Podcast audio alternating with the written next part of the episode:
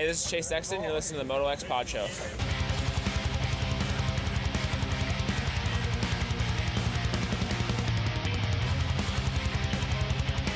What's up, guys? This is Hunter Lawrence, and you're listening to the Moto X podcast.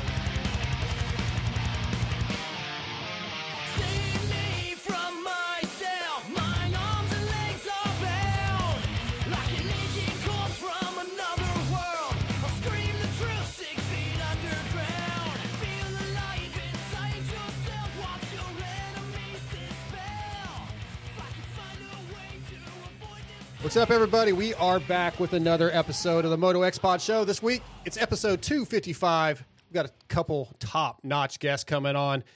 The Vital MX Moto X Pod Show is presented by Racetech and Boyesen. In 1972, Boyesen revolutionized reed induction performance, and to this day, the name is synonymous with superior performance, quality, and service. With the Boyesen Rad Valve, maximum power can be achieved through air intake, acceleration, and distribution. We're excited to spotlight Boyesen's Factory Racing Rider Support Program, a comprehensive support system for motocross and off road riders. The program offers participants exclusive access to Boyesen's products, yearly discounts, and the potential to become one of their new product development test riders. Boyesen offers custom engine and performance modifications tailored to each rider's needs. Join the community of Boyesen Factory Flyers. Take your performance to the next level with Boyesen for 2023. Visit boyesen.com to apply now. Once again, in studio with me, I've got my buddy Lewis Phillips in. What's going on, Lewis? What's up? Thank you, friend. I didn't Thank- realize we were friends. Yeah, of course. Why would we not be friends? Well, I feel good about that. Uh, nervous this week, or less nervous than last week? uh, way less nervous Because we, had a we've few some- fumbles last week. Yeah, we did, but we had some life lessons thanks to you Yep. and, and a movie you suggested, which Yep. we're going to get to some British humor talk, and Yep. we're going to get to that. But let me introduce our other guest. You're my friend, Lewis. This guy's my boss, Michael Lindsay. No, he's my friend too. What's up, Michael? I'm both. Yeah, you're both. Uh, well, I mean, Solid. I think we were friends first. Now you're my boss. I mean, at the end of this, we may not be friends. You never know. Accurate. Big show tonight, Michael. You want you want to announce the guests? Well, I feel like uh, one of the one of the guests has a very befitting intro all of his own. Chase Sexton. Yeah, you want me to go ahead and play that now? I was going to save it. Wait, what's nope. wait? What's this? Just hang tight. Is it? Can't stop. It didn't play. Is that? Oh, there's more. Ultimately, I've decided on the Sexton ship. Yep. And I am the Capitan. Yep. A 16 and 1 season is just fine too. 17 and 0 would have been great, but we are more than happy to sit here and accept 16 and 1. Do you want to know what CS stands for? Clearly superb, clearly superior. It works in many ways. Clearly successful. Can't stop. Chase. I'm funny. I'm not going to lie. I'm funny. Like that This, made me laugh. this whole show is for for Lewis. We picked uh, his two two guys at the moment. I know he wanted to talk to the most. We got AC coming on tonight. Adam Cianciarulo is our first guest, and then yeah, Team Honda HRC's Chase Sexton, so he can speak with the El Capitan himself, the man steering him to victory. Uh, yeah, you're welcome. Uh, this is my second podcast with you people, and I've already pushed you to greatness, helped you elevate your level, and I'm just really the wind beneath your wings. That's funny. I was singing that song earlier today. Well, that's How because you were thinking about me and everything I do for your life. Well, before we get to Chase Sexton and Adam Cianciarulo, there was some news this week, Michael. Some uh, breaking news. We talked about it a little bit Monday night, but Carson Mumford gets the ride at Pro Circuit. Uh, you had some news on that. There were some other guys that were up for that ride, and what do you know about that? Uh, I just heard that it, it was kind of an internal vote of some sort that uh, Carson Brown, Carson Mumford, and Chris Blose were the three considered. And I, I knew about Blose because he had actually reached out to me and, and told me he had gone a, a call. Um, but those were the three considered. And what I found interesting with that is, well, a few things. Uh, the fact that Mitch is doing a fill in, he just teams don't do it anymore if they aren't required by sponsors. I don't know if things have changed in their contracts, but usually he would go racing on a coast with one guy, especially if it's his title, you know, title guy. I mean, Austin is losing it, so maybe that's why. But also the fact is, they went for three options that are all sort of off the couch, or not. I mean, Mumford coming back from the wrist injury, Blose would be off the couch, and Carson Brown would be off the pit bike in his backyard. Yeah, that's true. Uh, what do you think, Lewis? I when I hear those names, Chris Blose kind of seems like a guy that I would have probably been went for. I mean, just he, he did really well in Paris, obviously, and he's been racing. See, I was going to say the complete opposite to you. Oh. I thought you were going to say when I hear those names, I'm shocked that any of them were on the list. And because like Mumford caught me off guard because he Yeah. had a broken wrist, so I kind of didn't even consider Broken him. Broken wrist and a ride. Um, Blose, eh, I would never really think that Mitch would look at him. And who was the other one? Carson, Carson Brown. Okay, that kind of makes sense to me, but maybe not a lot. I like. I, I was so fixated on Dylan Walsh being the best option and the best guy that I didn't really have the mind power to think about something else. Who of that whole group has the best ever main event finish? Well, it'll be um, Blose. Okay. That's obvious. Okay, just making sure. Yeah, that's great. Just that doesn't talk mean down Blose that so doesn't much. that do, I didn't talk down Blose at all. But it doesn't exactly. Um, you can pull out facts to shoot your uh, to shoot to fit your narrative, no matter what. Like what is I don't know. I haven't got an example right now, but I'll have one soon. So stay tuned for that. Um, yeah, no, but Mum- I'm ha- although I thought that Walsh was the guy and should have got it, I'm happy for Mumford. Although I do acknowledge that this is very, very um, not sink or swim, but this is a golden opportunity, and he has to take it with both hands. Yeah, it could be. I, I think we talked about this also Monday night. It, but for Car, uh, for him, if if he goes out and does really well, it's great. But if he fails in any way, you can't blame it on the injury that you're coming off of. This is huge. You have to go perform. This is the best opportunity you've had, Michael. If he doesn't perform, he, he- they're not going to care that his wrist was hurt and he's coming off an injury. It doesn't matter. You have to go perform now. Um, it is. It's definitely. I want to say it's secret soup. It's not the end if it doesn't go well, but was on Geico, went away, had flowed between my team now Bar X. Uh, if he goes to PC and doesn't get it done, it's like falling back down the ladder. It, it's not that there's no chance for him to do it, but now it's back to two or three years of grinding and really showing that you deserve the opportunity again. Uh, it doesn't just yeah magically reappear the next year. So his his career is very young. And it sucks in that sense if it doesn't go well, it would be the length of his career again to maybe get that opportunity. I um I generally rate Mumford. Mumford. I like him. I think he's good. I think he's got potential. I think he has had a bit of a tough go of things. Obviously, Geico shutting down kind of really just um, threw his career for a loop. Everything that he kind of banked on having was suddenly taken away. He got stuck with this guy, which is a whole experience in itself. And we should really light a candle for him purely on that basis. Um, and then obviously he's on a Suzuki 250, which comes with its own comes with its own um, well uh, wild ride of fun. Speaking of the Suzuki, the Bar X team, his dad is, has some ownership in that, but that hurts that team. Uh, who, what are they going to do to fill that spot? I mean, do they have do they have something set up that you know of? Uh, another guy? Uh, not that where I mean they're racing West and outdoors. Yeah. Uh, they are supposed to be a four man team. Ty was not. They explained to us Ty was not the fill in for Carson. However, I'm just guessing. Probably the way the contracts are written, they probably just need three guys on track. Would be my guess. So I don't think we'll see anyone on that bike. However, I could be wrong. Maybe they do fill the spot. Uh, but it wouldn't shock me if they just keep going with Derek Drake, Ty Masterpool, and I'm drawing a blank. Der- uh, you said Derek Drake. D- Um, Derek Drake, yeah. Ty Masterpool. oh wow! wow. uh, I'll tell you this though. Oh, It- Robbie Wageman, yes, of Yep. course. which he was Um, riding today. actually. I will tell you Poor this. Wageman. Sorry, random random sidebar. I also rate Derek Drake. Yeah, but Drake. Well, I almost by the way. Drake's had a really tough one. He has to. He's had a heart condition, a Yeah. bunch of issues. So he's like my example of Mumford because he had more of the real factory experience with with TLD.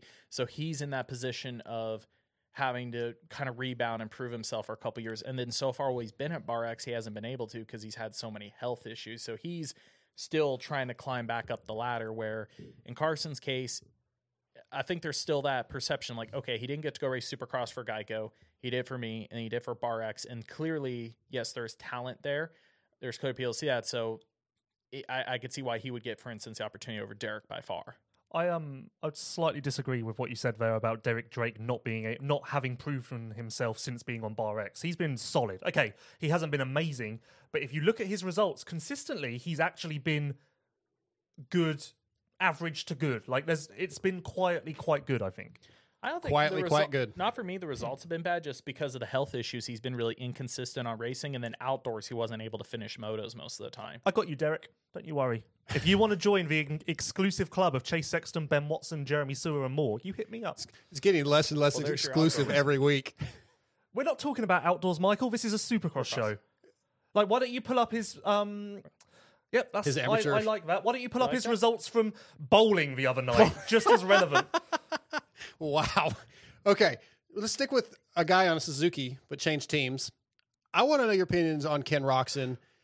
and how important it is for him to do better, to not look uh look like he's struggling. Like he has to, I feel like he can't have a, a weekend like he did at A1 Lewis. I just feel like he has to go out and look like he knows what he's doing.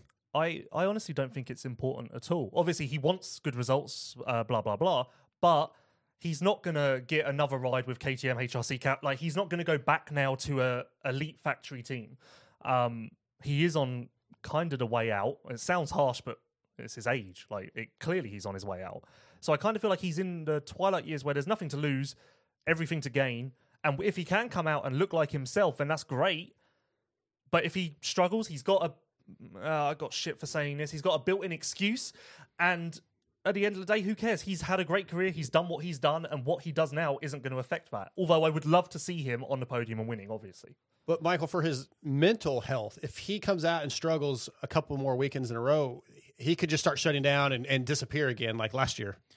I- I don't know about that because even he's he's in place where he's talking about how surprised they're performed and that he wasn't expecting a race for the championship compared to Honda where he is expected. I, I, to Lewis's point, whether you want to call it a built-in excuse or he's mentally there, I don't know if getting let's go to the bad and let's say he keeps floating around fifth to eighth for a couple rounds. I don't know if that affects him that bad. I think he's already mentally prepared for that. Yeah.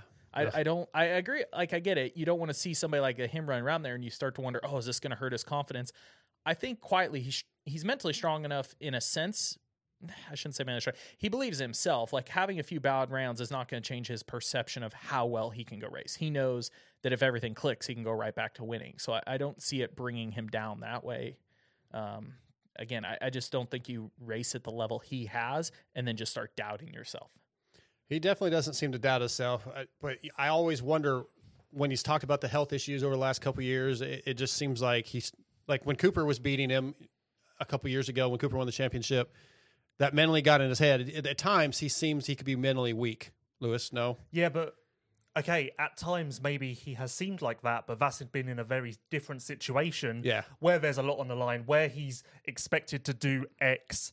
Now, you can guarantee that that team were stoked with a fifth place. Yeah, Because that's true. That's Good the point. best thing ever. Good point. And when you come back to the truck and you're surrounded by positive energy, like for instance, sat here now, I'm surrounded by very negative energy and I'm struggling. But in his case, going back to that truck, I'm sure they were stoked. If they weren't stoked, maybe they need to check themselves a little bit. That makes you go, eh, okay, this is all right. I like this. I'm happy with this. Um, so yeah, I, but that's also why I think this was the best move for him because he has a comfort level there that he would not get anywhere else unless he rode a Beta or a Aprilia or something. Beta. Beta, beta. Okay, good points. Let's change to a more positive vibe and let's talk about Racetech, which is the world's largest aftermarket motorcycle suspension modification company with over 35 years of providing factory level suspension to the everyday rider. Did you know what you can get the same great products, settings, and services that you that Racetech offers locally to you with a tuner you can drive to and likely see at your local racetracks? Racetech has a network of service centers around the globe who have access to the same parts and settings as Racetech's headquarters in Corona, California. Log on to racetech.com to find out the Racetech center closest to you.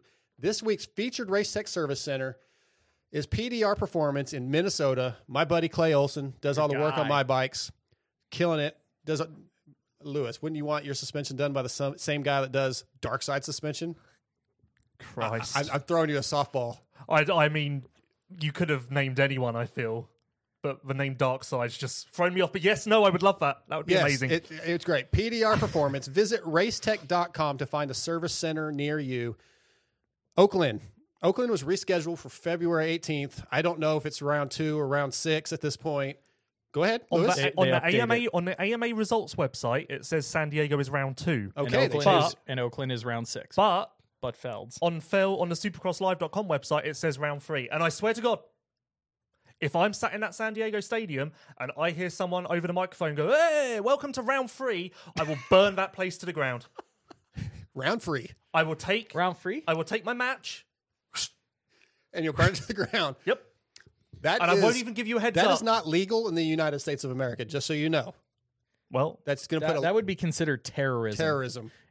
And Oh, you're no. a foreigner, so that would definitely that's, be that's- terrorism. oh, well, that's not good, is it? no. No, it is not good. Mm. This does not bode well for you, my friend. This does not bode well for you. Yeah, you. that's not good. What do you guys think though? That was technically the first. That was the first weekend off for the series. Still somewhat early in the series, but do you think that's going to affect teams? I know, Michael, you have the the thought of the logistics for the teams having to travel, but just riders in general, Lewis. Any effect on them? I think the biggest effect this has is it kind of throws the 250 West schedule into disarray. Like that now long break. Okay, they've still got a bit of a break from Oakland to whatever the next round is, but that's still like a that disrupts plans for them. Um, 450s it doesn't make a difference, but I'll tell you what, controversial opinion. I would have rather them sin just cancel them sin them just cancel Oakland completely and just stick to what the schedule was going to be. Because and just you be hate Oakland? 16 round championship? Okay, that sounds shit. I don't like that. I thought it was. Oh, do you didn't just get that hate far? Oakland?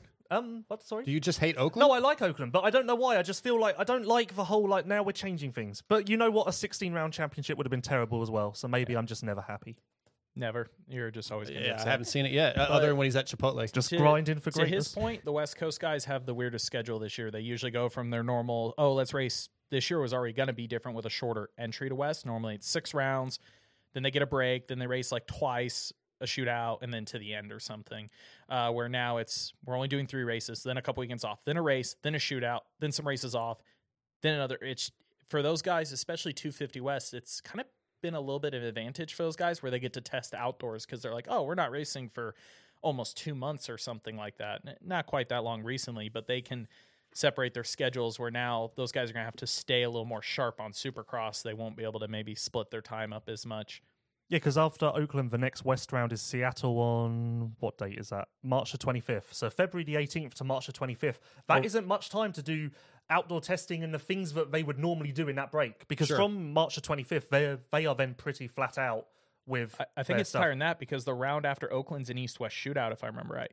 Uh, Arlington is yeah, Dallas. East-West. Is, yeah, Arlington is East No, West. it's not. Fed- It's an Uh, East. no, it's a uh, triple crown. I know that. is it? yeah, Triple both of Crown? the, Yeah. the East West shootouts are both really late this Yeah, year. yeah. Okay, are they? I, I have think it's Texas I think it's wrong. East Rutherford and uh, the last round. You are correct. Yep, Yep, I am correct. you're always correct. Oh Yep. boy, here we go. Yep. Just giving him ammunition, one day at a time. One day at a time. We're going to have a 250 East discussion here in a second, but first I want to tell you about W Wheels, Lewis. Once we get you back on a motorcycle, Mm-hmm. you, your motorcycle needs to have WUSA wheels Yep. just for safety and for performance. And quality. Quality. W is your source for all things wheels. If you're looking for a complete set of wheels for your bike, we have something for every budget.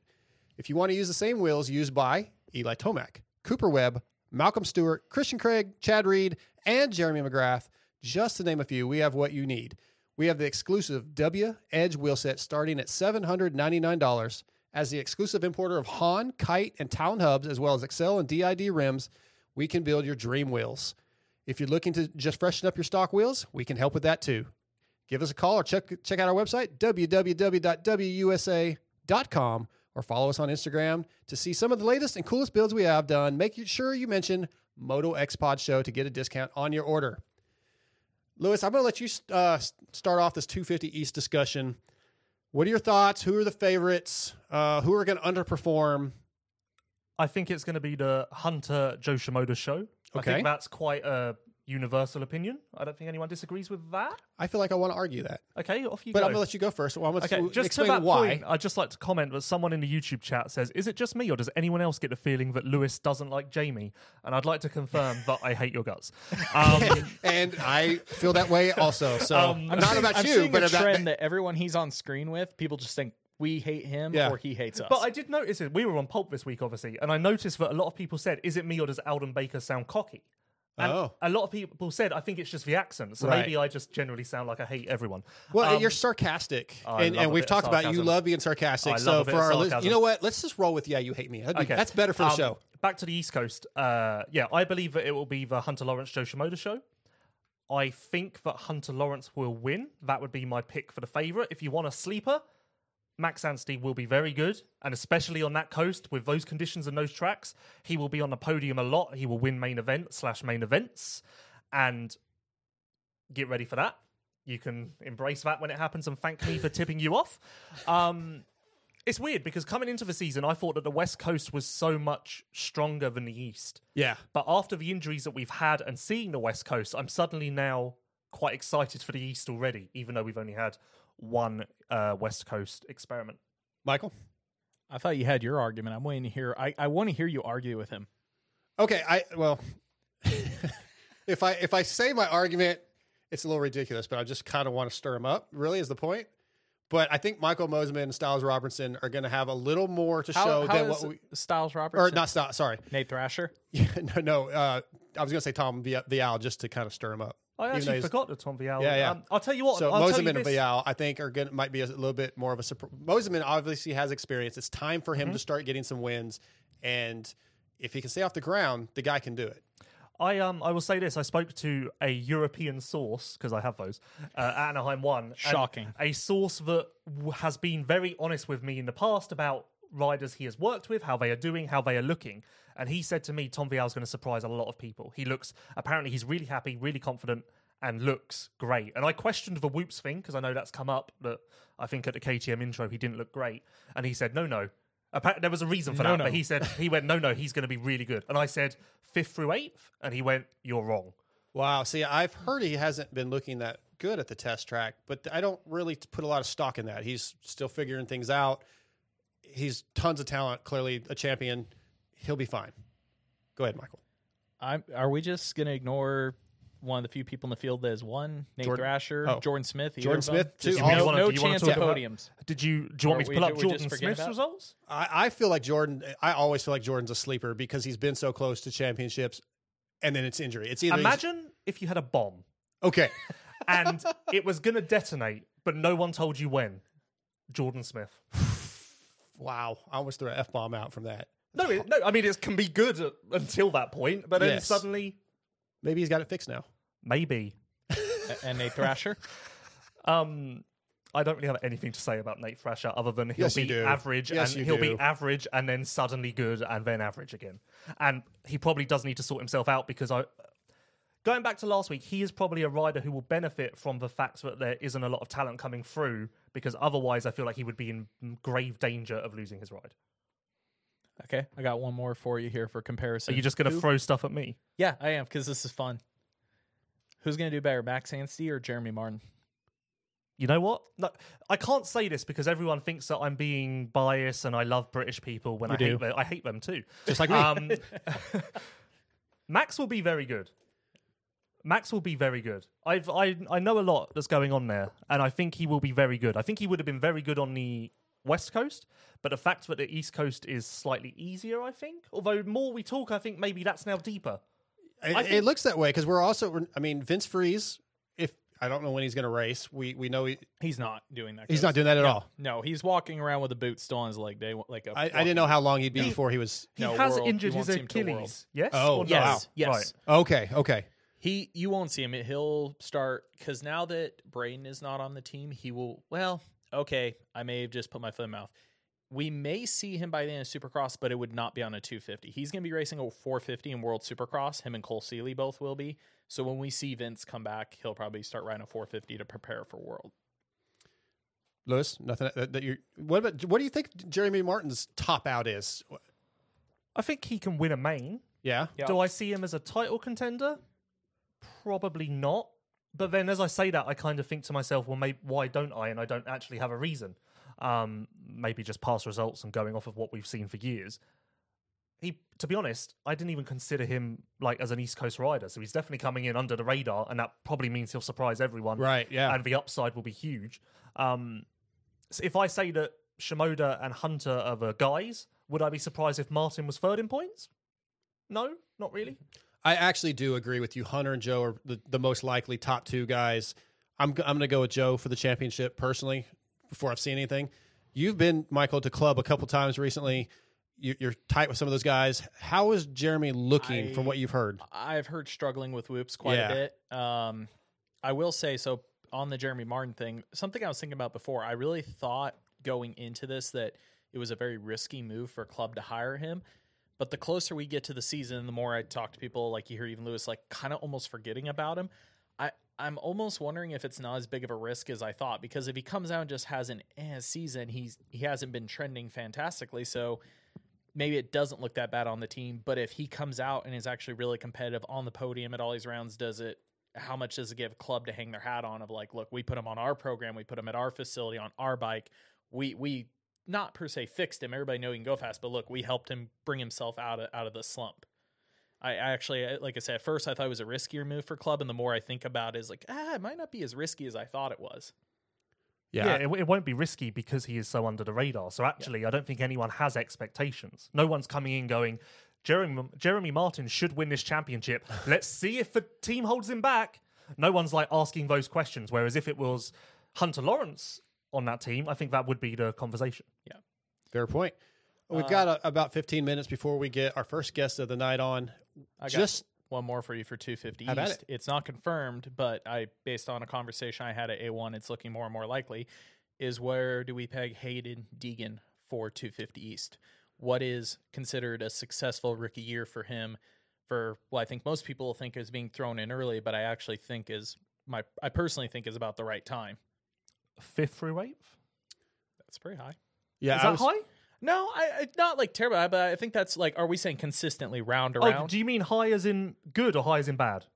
Like high as in high as five like is a- higher than first, or No, I meant like five to eight. Like, do you mean first off? Do you mean that like every round, like super consistent? I just think he will be a. When we talk about Yeah. him, he will be a fifth through eighth guy. Like, put it this way. This is weird to say. I would expect Tom Vialle to be better than him, which doesn't really make sense. Again, for experience on Supercross. yeah, it doesn't make sense. But I would just expect it because Tom Vialle has been on this path now for months. Yeah, I think that's a good point. I, I think Haiden could surprise some people and get a podium here and there, but overall, I think fifth through seventh, fifth through eighth is probably pretty accurate. My my window's a little higher. I'm I think yes he can finish as high as a fifth, but I'm leaning a little bit more towards an average of like a seventh to tenth, eleven, and I still think that's really solid again for how quick his progression is. Mm-hmm. I just think like any rookie, it'd be great to see him get. I, I think what I deem as successful is just getting rounds under his belt. I don't have a lot of doubt in his ability to get there speed wise. I would rather see him just complete rounds, race with people versus the run inside the top three and cartwheel his brains out Oh, like we see from some phenoms that come in that are really fast but can't keep it. Yeah, with his age, that's hard to keep that under control. Yeah, and he's, I mean, which uh, stars in a weird place where they're kind of rebuilding right now, and I mean, definitely a lot of that's put into Haiden being their future. There's no real rush, um, even though we we're talking about him getting into the series with uh, at such a young. He's not really that young, but for the progression of mini bikes to now, um, he's got plenty of time to figure it out. Okay, that's great and that's brilliant and that's very PC and that's great and that's brilliant. Seriously, he finishes eleventh. Our star stoked. Eh, what, are we talking about the first round or are we Okay, talking rounds in? uh, First round, fine, but round no, four. no. If he finishes, not. if he finishes eighth, are star stoked or are they lighting an, But uh, lighting a match under his But, ass? but if it's Bobby Regan at the race, he gets 11th at round three or four. He's going to come up to him and go, "Boy, you need to get off that YouTube channel and start riding Right? harder." And does that then have a negative impact on his career moving forward? Because then he's forcing that issue, then his mind's working. All hypothetical, but you know, just looking at things. Looking at potential. like there is expectation on that team, Yeah. obviously. I am curious because he hasn't lived, even though he's been in the limelight up until his last little bit of amateurs, he wasn't like the dominant kid. Right. But then since he has become that, I'm curious going into Pro Supercross how it is. The one thing that's missing from amateurs, I think it was Ryan Holiday that said something similar to this in a video once. Like, you go to amateurs, you get beat at a big race, you have six to eight weeks to work on and come back and race those same guys again. You can go race other races when pro racing, of course, is one of the few situations where you can get your teeth kicked in one week, and guess what? Seven days later, you got to go back and get your teeth kicked in again. And Yeah, that's that's something everybody, nobody really has the experience doing until they go do it. Well, and also with all the expectations that have been put on him through the YouTube channels and the fans, and what everybody thinks he's the greatest, you know, kid of all time at this point. He's know, the superstardom, and then you have Bobby Regan, who is very, very demanding. If he goes out and doesn't perform, a kid that age, it, it could really hurt their self esteem. It could start breaking them mentally, and then maybe he doesn't perform at all all season, and who knows where that. That's kind of what you were saying, Lewis. I think is Yeah, I, and actually, to your point, uh, remove the star expectations, the YouTube expectations. If he is coming in and he is thinking to himself, "I think I can, I think I can do this," Yeah. like because let's be honest, we all do it. We all go, "Oh yeah, I just want to have a good time," but in the back of your mind, you're like, "I think I can actually do." Re-. For instance, when we did the Star Wars trivia game. I was like, oh, I don't know how this is going to go. But in the back of my mind, I was like, I think, I think I can do this. um, like, if he is, if he has got it in the back of his mind that it would be cool if I went out and won my first main, then that can have a that can have a negative Yeah. impact that kind of rolls downhill fast. Like all many different things to look at and dive into with a mental Lewis Phillips for Shrink, um, the Shrink Show. Well, I got- Speaking, oh, go ahead. I was going to say, I got one more star relay thing. It's a little bit beyond 250s. If we're talking about laying down, whether it's predictions or getting on PC here, amongst their entire team, who's the most likely to not? Because we talked about Bobby being gnarly and the team being pretty full at this point, and with Deegan coming in and maybe Bennick, who is the most likely person to lose their ride at star at the end of the year? Who's the most likely rider to including be out? West Coast. Everybody. Yeah. All um, 250 guys. I would say Thrasher. Uh, Jordan Smith. Really? Jordan Smith is just a placeholder. He's not there for long term, is he? He's just there because it works. A- at as the far as I'm here, I feel like yeah, he's on the absolute like either get it done or get off the pot. Yeah, Jordan's. I don't think Jordan Smith is there because oh, we like this guy, and in three years' time he'll be on the team and doing great. He's there because we needed to fill a spot with someone who has potential that works for this year. Well, again, I said the reason he got hired is very simple. They are in a rebuilding year. It is a gamble, and I understand depending on how you feel with Jordan, it's either this is the craziest idea ever. Some people are a little more like, ah, maybe maybe it'll finally work.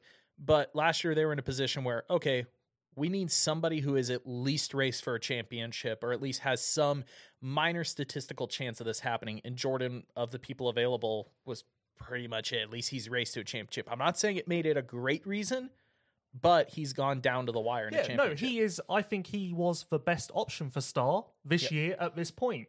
Is if you go into their office and look through their papers, is he down as a plan for 2025? Absolutely not. Is he down for 2024? Probably not. He is a placeholder. How how does he have to do to keep a spot for 24? Win, Straight win. win. Win, not win, maybe win, not win, the, win, maybe win, not win, the title, but if he wins Races. three rounds, Yeah. sure.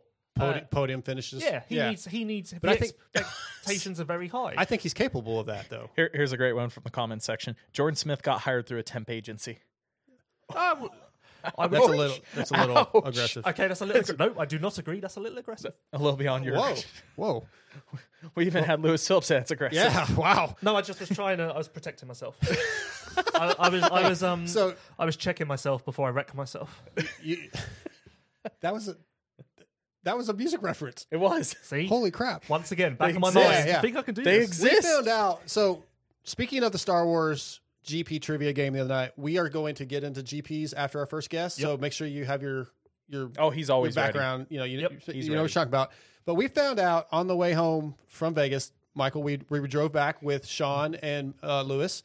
Found out that he likes Will Ferrell movies. Mm-hmm. He likes the Amer- American version of The Office. I-, I was blown away, and then he started suggesting movies that I was. I was We should watch? to impart knowledge, help you improve your culture. Yes. things. So so last night, this is this is not uh, this is not moto time here. We're gonna get outside of moto for just a minute. So sorry guys, but I watched the movie The Inbetweeners as per your suggestion. Yep, because I felt like you did not understand me one bit. You didn't understand my humor. You didn't understand my sarcasm. you were very confused by what my deal was.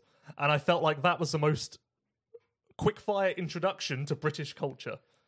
Because was there a lot of insults thrown around? Oh on yeah, there? yeah, absolutely, absolutely. Like I've watched like the movie Snatch before. I've never heard of it. Okay, well, it, you should go watch it. The movie was great. It it made me laugh. Uh, there was a couple of scenes that I thought were very very funny. I learned a life lesson from it that I have implemented into today. Michael, Today you've you already not as angry today. I was wondering before the show, are you stressed? You're just like, no. This I is- watched this this, is the movie. effect I and have on fixed people. You. Yeah, Michael. uh, I You mean- did say you didn't think he was going to get most of the movie, most of the humor. I'm like Jesus reincarnated. Wow, this guy, that's that's even farther than Steve Matthes would go. I think. Quote Lewis Phillips. the the perfect combination of Roger DeCoster, Aldon Yeah. Baker, and Jesus. I'm sure there were some things that went over your head because it is very British humor. I got. I think I got most of it. Yeah. yeah. I, the dance scene was funny. That's, The, uh, that's, that's a universal language. yeah, the dance scene had me cracking up. Uh, 50, 50 quid for if you shit on the floor. Yep. that was good Children's stuff.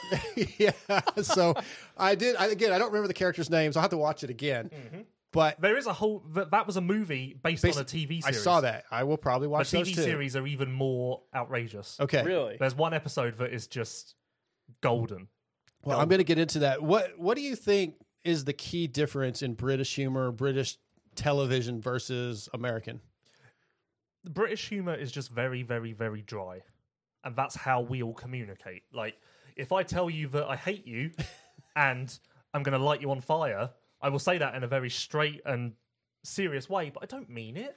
I don't mean I don't want to light you on fire. Sometimes I feel like I need to, but I don't want to. um, I feel like I'm giving you a lot of sound drops. By the way, I feel like you're welcome. Um, Like no, lighting it you is- on fire. I feel like it is just very it's sarcastic. It's dry. It's very hard, maybe to interpret whether it was serious or a joke. Uh, yeah. Okay. But that is generally what happens. You go and hang out with your friends, and you just hurl insults and insults Yes. and insults back and forth, back and forth, back, and you walk away and go, "That was a good night." Exactly. So, with all these responses you're getting from social media, from YouTube, where you think everybody hates you, Everyone hates You me. really think you you- they're just not getting it, which I don't understand because No, some I can we- understand why some people genuinely hate me. I hate myself most of the time, so I get you. We're actually on the same team. Um, but there are people who do not realise when I'm joking and when I'm being haha funny and when I'm being serious. Like the person who thought that I hate you. I don't actually know what I said at the beginning of this show to make them think that I hate you, but I probably. I mean, maybe I was being something sarcastic. Yeah, it's probably something sarcastic. Right. Um, it is just. It is probably the biggest culture difference between the two countries. you do get to a point where you're kind of like over it. We saw that Monday night I where there was some be like- conversations went too long, and you're like, okay, let's move on. And that's that does come off but that- abrasive Uh, to people. Yeah, that's that is jokey. Like like like on the like on the show when I said um when I just when I said uh, I'm, I'll be honest, this conversation isn't very this conversation isn't entertaining. Like okay, maybe that sounds ridiculously harsh. Yeah. but I'm kind I am just kind of like haha like you're like this is shit. like I don't know, I don't know. It's hard to explain. Um, it's hard to explain. But if I come across as abrasive and I offend you in any way, I am sorry. You're not offending me. And please send me an email expla- outlining what I did wrong, and I will get to that, and I will send you a reply in seven to ten days. And please, please uh, CC M Lindsay at vitalmx.com so that we can use that in a, one of our upcoming segments. If anybody that doesn't like Lewis Phillips, Oh, we, we may use YouTube HR comment. HR department is in action. Yes. YouTube comment: Dallas Keys says he's going to miss Saturdays with Seewer. Seewer lands in LA in less than 48 hours. San Diego this weekend. Saturdays with Seewer is happening on its new home of Vital MX. And we will be away from MXGP. He's going to be on holiday, so it may be the most outrageous thing we've ever seen. Will Hunter show? Hunter. I actually I keep meaning to ask if he's coming, but I wouldn't be surprised. Um, but I've got a lot of plans. Have you ever seen what's it called? I searched the name of it because I couldn't remember. Billy on the street. He runs up to people with I a know what dollar. you're talking about. Yeah. We talked about this on Yes. the car ride home too. I want in to the do that with snowstorm. Seewer. I want to And run, run up up- to do you- random fans in the street and go for a dollar. Nate, tell me who this man is. like I feel like that would be really funny, but I'm not going to do that because Ever- I don't have that much confidence. I would love it. Everybody else is doing race coverage. There's just you running up to random Man fans on the in street San things. Diego. Waving a dollar in their face. It tell me who sucks- this man is. It sucks that we're not down in Petco at Oh, like yeah, the yeah. downtown stadium because you could run up and down the downtown All the streets homeless? and yes, go to the train station when people get off. Do you know this man? Have you seen this man? I, it, w- I think I, I honestly I've got some funny ideas, and he, Yeah. like I say, he's doing nothing. So, um, he's I feel, I feel like this is something you could just have a picture of him and you could do this at every round in the mornings. No, and that's- just run around. and that's a not few funny. people. The funny thing is, dra- like, Have him drag with you. drag it because it makes it a bit more awkward. It's Because uncomfortable. then they're sitting there looking at him going, I, I just supposed to know. uncomfortable. I like yeah, it's, uncomfortable it's funny. humor. Okay, I want to get to one more thing before we get to our first guest. I think all of us feel like Jet Lawrence is obviously going to win the championship. What is it going to take for one of these other guys to step up and beat him consistently? What, what do they got to do, Lewis? I mean, is it just get better? If can I answer your question with a question? I, I suppose you can. I guess so. Can you? Um, if Jet starts tenth this weekend and McAdoo whole shots, I think the McAdoo wins. What say you? Yes, I would agree. If McAdoo doesn't crash, Oh, that's harsh. Jamie, really harsh on riders with his really ag- aggressive aggressive talk there. Was he being sarcastic? We don't know. Um, no, I think I think that McAdoo would win. I don't think McAdoo crashes that much anymore. no, he's he's getting better Like, at that. He's I putting it can't together. Think, I can't think of an instance where McAdoo has washed the front or Right. thrown something away recently. Whackers might be gone. I don't. I don't like. I don't even think that nickname's warranted. Ma- I like McAdoo, by the way. I, I believe I in do McAdoo. too. Add him to the exclusive group of. We're gonna have to So keep a I, spreadsheet. I have one ML. for you because I do agree with you, but I have one person that would hold another person that's close to a whole shot, but I'm not sure on. If RJ was the one that would whole shot and Jet started tenth, what do you think? See, I think McAdoo has the speed to maintain a gap over um, Jet, whereas I'm not sure that RJ I, RJ can have the speed, but it's more inconsistent. So I feel like I feel like Jet in tenth, RJ in first. Jet can run him down purely on speed. McAdoo in first, Jet in tenth. I think McAdoo can hang a pace that means that Jet really can't get that close. I rate McAdoo. I do. Uh, ML, what are you looking forward to most come San Diego? I mean, just going racing again is is just obvious as that sounds. This week off. At first, I was kind of I mean, we had a lot to do, Yeah. stuff to clean up. So I was like, okay, this is gonna be useful for us. But I, I don't know why it was only a week, but it's made me feel like A one was a month ago. I'm struggling so bad with it. Um, I do think it's just interesting to see if it throws anybody off their game. Everybody's been out here not being able to rain ride, and I watched a certain rider today at the track that I, I was thinking in my head, oh, for some people this week might help them regroup and test. And then I feel like some guys it's just going to spin them out even worse because now they're so concerned with they have a week and the rain and I need to ride, I need to test, I need to do this, and uh, it might actually screw up some people more than it helps. So you just mentioned you, you talked to or saw a rider today. You were out at the test track. Mentioned who was there, and uh, maybe some some things you picked up on. There were some guys that were ripping. Uh, a bunch of well, uh, we had like There was one guy- Tomac, it's- I don't know Ferrandis, Jet, Chase, uh, Wilson. They yo guys are riding. Hold on, Del Capitan is getting My guy was there. his tail started to wag. If you look, he's got one over there. Um, no, Jet was really impressive. It, it's a track that was it's fairly tight. It's very rutted. Watching the 450 guys struggle with how hooked the corners were, how much the 450s would yank every direction, come out of the corner, except for the way they wanted to go. And Jet was just insanely solid. A lot of us were laughing. There's this. It's a single kind of over start straight onto a, a very small table that's an off, and then you're threeing on to another table. It's insanely sketchy and the first off the the takeoff on top of it is like it's swear it's like six inches tall. It's something you would never want to seat bounce in your life because you're just picturing you'd go over the bars. A couple of us are standing there jet spins jumps onto the first table and seats off it and threes on next. I think everybody in the group i was standing next to their jaws hit the floor because a i think we were mind blown he tried it. Two i think we were all shocked they didn't instantly endo his brains out Lewis, did you, you didn't go out there today. You too No. busy No. to go. Uh, some of us have to work. It might shock you, I know, but there is work to be done. Not all of us just get to drive around and have our jaws fall to the floor. uh being the boss is freaking nice Mm, I'm not sure about that. uh, it is in my position Speaking as the boss, I'm not sure that my position is that great, to be honest. speaking as the boss Yes, I just took over. Lewis Phillips is the The- new okay, boss. okay, Troy Dog, CEO. Uh, I'm just you watch out. You watch your back. When you least expect it, Oh, he's coming. so as as I'm working on getting our first guest of the night on Lewis, what are what are your high points on Adam Cianciarulo? What do you see in him? What what are your why do you I like was, him? I was thinking this. Um, at A1 press day, we spoke to AC, as did everyone in the world, and asked him about his mindset. It was I felt bad because I felt like he got asked that a million times. I think now that he's got A1 under his belt, showed speed, had a solid day, no real like drama or anything going horrifically, good result, very solid, everything's fine, building uh, base to build off of, established. I don't think we need to talk about that anymore because he is now a racer again and he has something in his back pocket to take forward. And we now have Adam the racer again, whereas Adam, uh, in comparison to Adam the mindset guy. Okay. Well, our first guest of the night, brought to you by Prox, is Monster Energy Kawasaki's Adam Cianciarulo. Adam, you there? He is not there. Okay. Come on, Jamie. He- well, that's one of the things with this new system is we got to figure out how to get guests on without a call screener. And yeah, we didn't get an answer. So you guys talk amongst yourselves about the series. I am going to try to get Adam on the line. Okay, you try your best. I'm We judging. believe in you. I'm judging. The judgment is Um, high. Can we talk about the show, or should we just judge him the whole time? No, let's Yeah, you talk. can do that. Let's talk.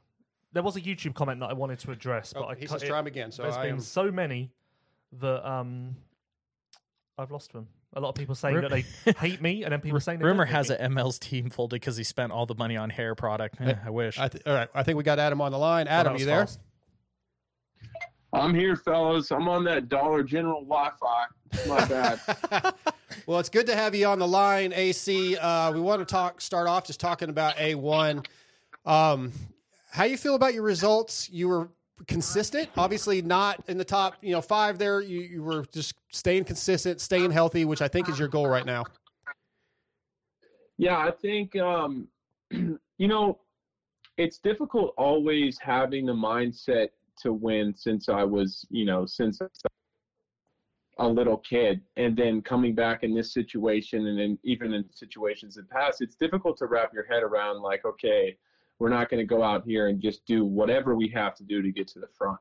You know it's almost like a mental exercise in itself. So obviously with the track being way more on the technical side for anaheim one the transitions were were really tight. And you know let's be real i haven't i haven't raced really. I mean i did a couple couple races last year, but I haven't raced in a really long time. And when you're not getting those reps, everything can feel a bit weird and you know, you kind of forget how some guys race and you kind of just get out of the flow of racing. And yeah, I did exactly what I wanted to do. Of course, I would like to be a little bit higher up, you know, maybe get some TV time, get up there close to the boys and, and duke it out a little bit. But I think all things considered, um, knock the cobwebs off, and um, that that's that's kind of where I need to be right now. Is just, you know, I was actively kind of working on stuff when I was out there, you know, in the race, like it was practice um, at certain points too. And I think, I think that's what it's all about. I, I believe in myself enough to have the patience now to, you know, hopefully it, it pays off a little bit more down the road. Yeah, you, you got a third in your heat, of course, ninth overall at, and at A1. What are some positives you took away? And was there anything maybe that you took away that was negative that you know you need to step up on? Um, shoot, positives. I mean, I think, I think especially, um, I mean, it's kind of the same answer. You know, I, when the day started, I've been, I've been really, I don't know, I've been really working on, obviously working on the things I need to work on to, to, to be better, to ride smarter, to be stronger, all these things.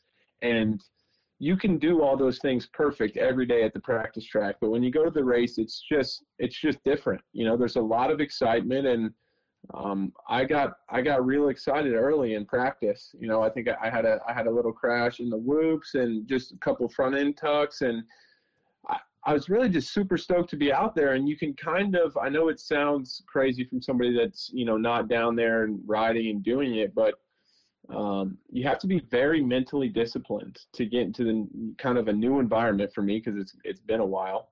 Um, and and still kind of mentally go to the same place you are at the practice track and and fall back on the things that that you're working on instead of just going you know pedal to the metal and you know trying to do everything you can so i think i was i was super stoked that i was able to kind of turn it around because i felt pretty pretty terrible at first um, and i think my you know my heat race was was solid from for from my perspective and then in the main i had to tip over early and um, just logged my laps and did what I wanted to do. So I think it's just being mentally disciplined and, and being focused on my process. That's going to be, you know, each weekend, whether it's, you know, if it's successful, that's me being disciplined on my process and what I needed to do. You know, it's not necessarily a result at the moment. Okay, we, we've got quite a bit more to get into with you on A1, but my when we saw you on press day, myself and Lewis Phillips walked up to you. You he you said you knew who he was. He feels like you don't. So before I throw it over to him, what are your thoughts of Lewis Phillips and how do you know who Lewis Phillips is? He doesn't know who I am. Well, um, Lewis, I mean, he's got a he's got a very familiar face, man, really friendly face. But I've, that's Uh, never been I'm- said in I'm the really- history I'm of really anything. not- I'm really not sure how I know. Lewis. I've just seen him around. Um, I've seen some of his articles and stuff. Uh, wherever he used to work, wherever you used to work before Lewis, I'm not. I'm not quite sure. Was it Moto Online? no, MX Vice. MX Vice. Okay, well I was close. Yeah, close. But anyway, I've I've been a fan of Lewis. I feel like Lewis puts in a lot of, um, like he's got a bit of a different perspective Yep. than, than the normal motor media journalism, and I can and I can appreciate that. I see that he's really into the sport and um, really tries hard. So um, always always down to talk to talk to Lewis. That's my guy. That's your good- That's my guy. There you go. Um, Have at it, Lewis. um, building off of what we talked about on press day, like after Anaheim won, do you feel that you judged yourself too harshly, or do you think that you kept quite a level head uh, after? Because obviously it was a good day. Um, I'm sure you did have some negatives that you picked up on, but do you feel like you judged yourself fairly? Yes, I definitely feel that that is still a work in progress. It's just like how you talk to yourself in general. Um, like even in my in my everyday life, it's just I've always been a bit harsh with myself, a bit, um, you know, I don't haven't had much patience. That that hasn't been obviously it's clear to see for anybody that that follows the sport, but um, yeah, so that's what I've really worked on is being patient with myself. Um, I know this is a bit of a soft term to say in motocross, but just kind of being more kind to myself and, and being patient. Um, I, I do feel that there were certain times of the day, like after free practice, I'm like, dude, what what is this? Like, what am I what am I doing? I don't think I even made it a lap doing all the jumps. Um, but I think a, a testament to my growth is, you know, getting better throughout the day. I think in the past it's easy for me to whatever way the day starts to snowball, that's normally the way it goes. And for me to kind of be, I feel much more level headed. I feel much more present in the moment. Um, and yeah, I think that's only something like kind of experience can give you. Um, yeah. I'm curious, uh, all the stuff you talk about working on, is this all just from self reflection? Is this stuff that Nick's helped you with? Are you the kind of guy that's up late watching YouTube videos and reading articles? Or, or, you know, is there somebody else that's kind of helped you through all this?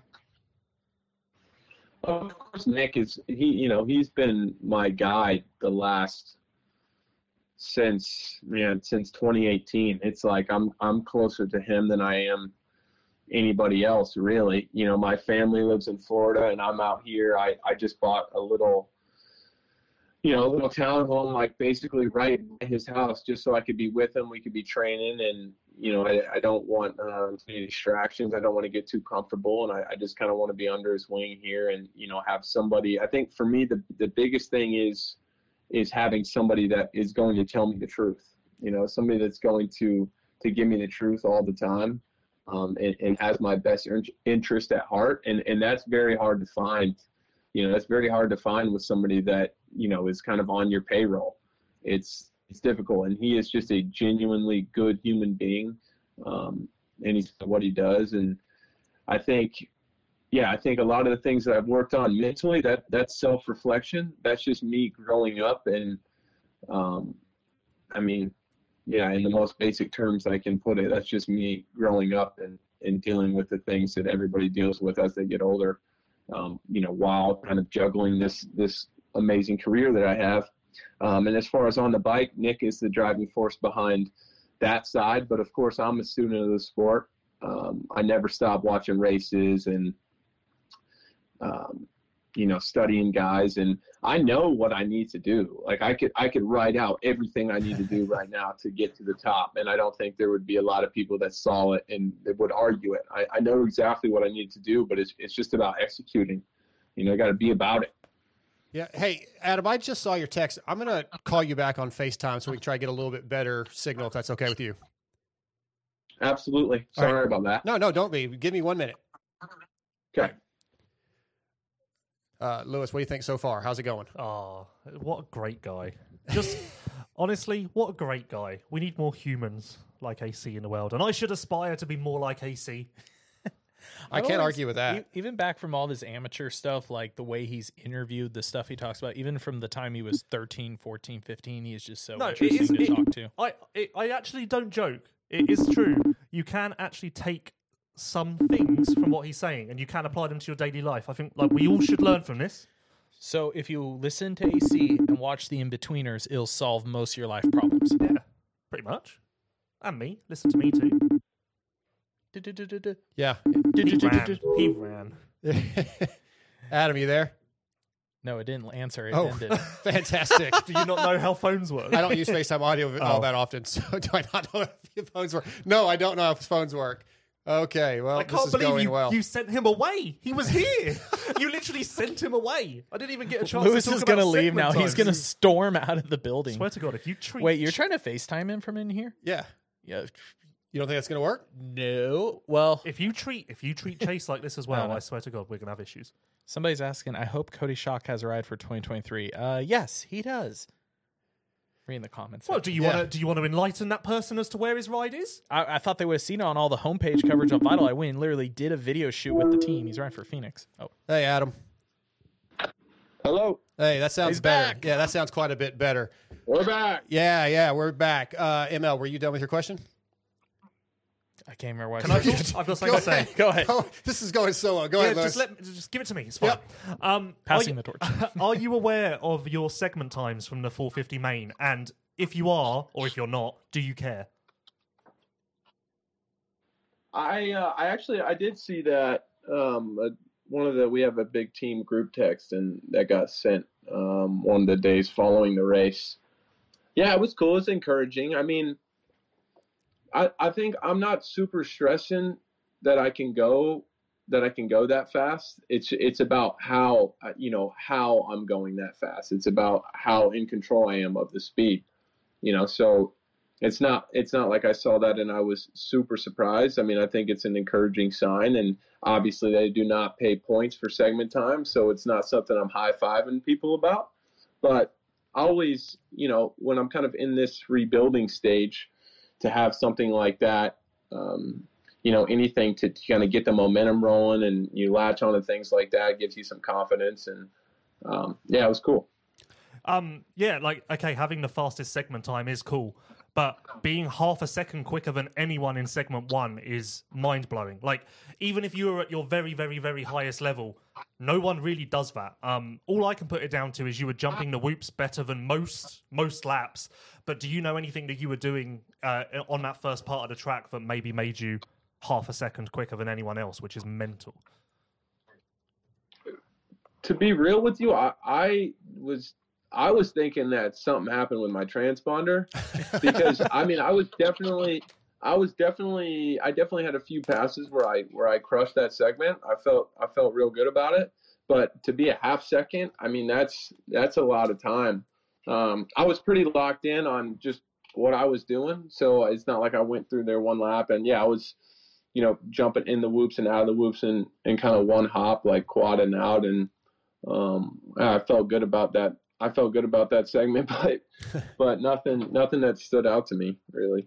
It, um, it's like we were saying on press day. Like the speed, the talent, the potential, it's not gone anywhere. You know that, I know that, most people know that. But still, like you say, having looking at those sheets and seeing that, it is nice to have that little validation. And Yeah. even after a great main event where you move forwards, had a solid result, even though you crashed at the beginning, which I think most people didn't realise. Also having that little validation is just a nice. It puts a bit of a spring in your step, I guess. Yeah, yeah, Lewis, and really, I'm just trying to be me. Like, you know, sometimes I've had this following me around for a long time. You know, the speed, the potential, the next this, the next that, and it's. I just want to be me and do the best I can do, and and um, you know, and stop really stop chasing it. Just go within myself and and do and do what I can. You know, during the week on the race day, like do what I can. I'm. Um, yeah, I mean, I, I know I can do it, and it's as simple as that. Just focus on the process and keep her moving. Yeah, that's something I wanted to ask you about. There was a lot of hype, probably a lot of pressure coming out of amateurs, all these expectations that have been talked about for years. You just said you've been dealing with it for years. And over the last year or so, I remember at Minneapolis last year, down on press day, you were talking to Weege and Matthes and just talking about how you have to accept what comes to you now. I feel like you must have hit a really low point mentally at some point to make you rethink this and realize this isn't working. I have to find the positives in what I'm doing and take some of that pressure off. Well, yeah, it's it's a difficult subject to to touch on, especially with our fans um, in the sport. You know, because it can anytime anybody talks about this kind of stuff, it can you know it can come across it can come across soft, but it, Sure. it's just it's just it's just the way that it it's just the way that it is, whether we talk about it or not. Think about it. I I was the golden child basically from the time you know in the in the eyes of the the dirt bike world from the time I was five or six years old. It was it was always the next Ricky like an article came out when I was maybe nine or ten years old. Like, is he the next Ricky Carmichael? So as a kid, I'm like, if I'm not that, I'm like my entire existence is a failure. Like if I'm not RC, like if I'm not this, so you're always you're always chasing something like that. You're always chasing something, and uh, along the way, you there's never anybody. There was I never established any type of value of myself as a human being beyond the dirt bike. I mean, it was it was all I did. Um, it was all I wanted to do. Obviously, I was very determined, and I had a lot of good times. But then you start to get to these tough spots in your career, which listen, I, I'm real proud of what I've accomplished so far. You know, uh, being a national champion, um, even stuff like having a single digit number and, you know, winning races inside and out. And I've done a lot of really cool things, made a lot of money racing dirt bikes. Um, you know, I think a lot of people wish they were, they were in my spot, but you go through some hard times and then like the value thing comes up to bite you in the, to bite you in the ass. You know, when you're you're not doing good and you're not performing, all of a sudden, oh, it's like it's like as a you know obviously you're feeling bad about yourself as a person like this is it this is all you have to offer because this has been this has been my whole life and there's nothing else and and when we say um, it, it's easy from a fan perspective to not to not see that because it's just really it's one big game it's it's entertainment but this is this is our lives like this Yeah. is you know it's personal for us and and that's what i that's what i've kind of been talking about about reflecting and um, kind of growing in that area is establishing that listen i have a lot to offer. I have a lot to offer to this to this world without this dirt bike still. You know even if even if i am really good at this and even if i still want to do this it's it's establishing that you're okay as a human being without it that allows you to have more fun um, to racing a dirt bike. But yeah, man, it's been there's been a lot of really low moments, but I kind of look at it I kind of look at it like it's sped up my growth process as a human being in general across the board. Like the things that I'm finding out now, if I wasn't if I wasn't dramatic, you know, dramatically succeeding and dramatically feeling on a stage with people watching me, then it would it would take me so long to get to where I've gotten now, and I'm so grateful for that.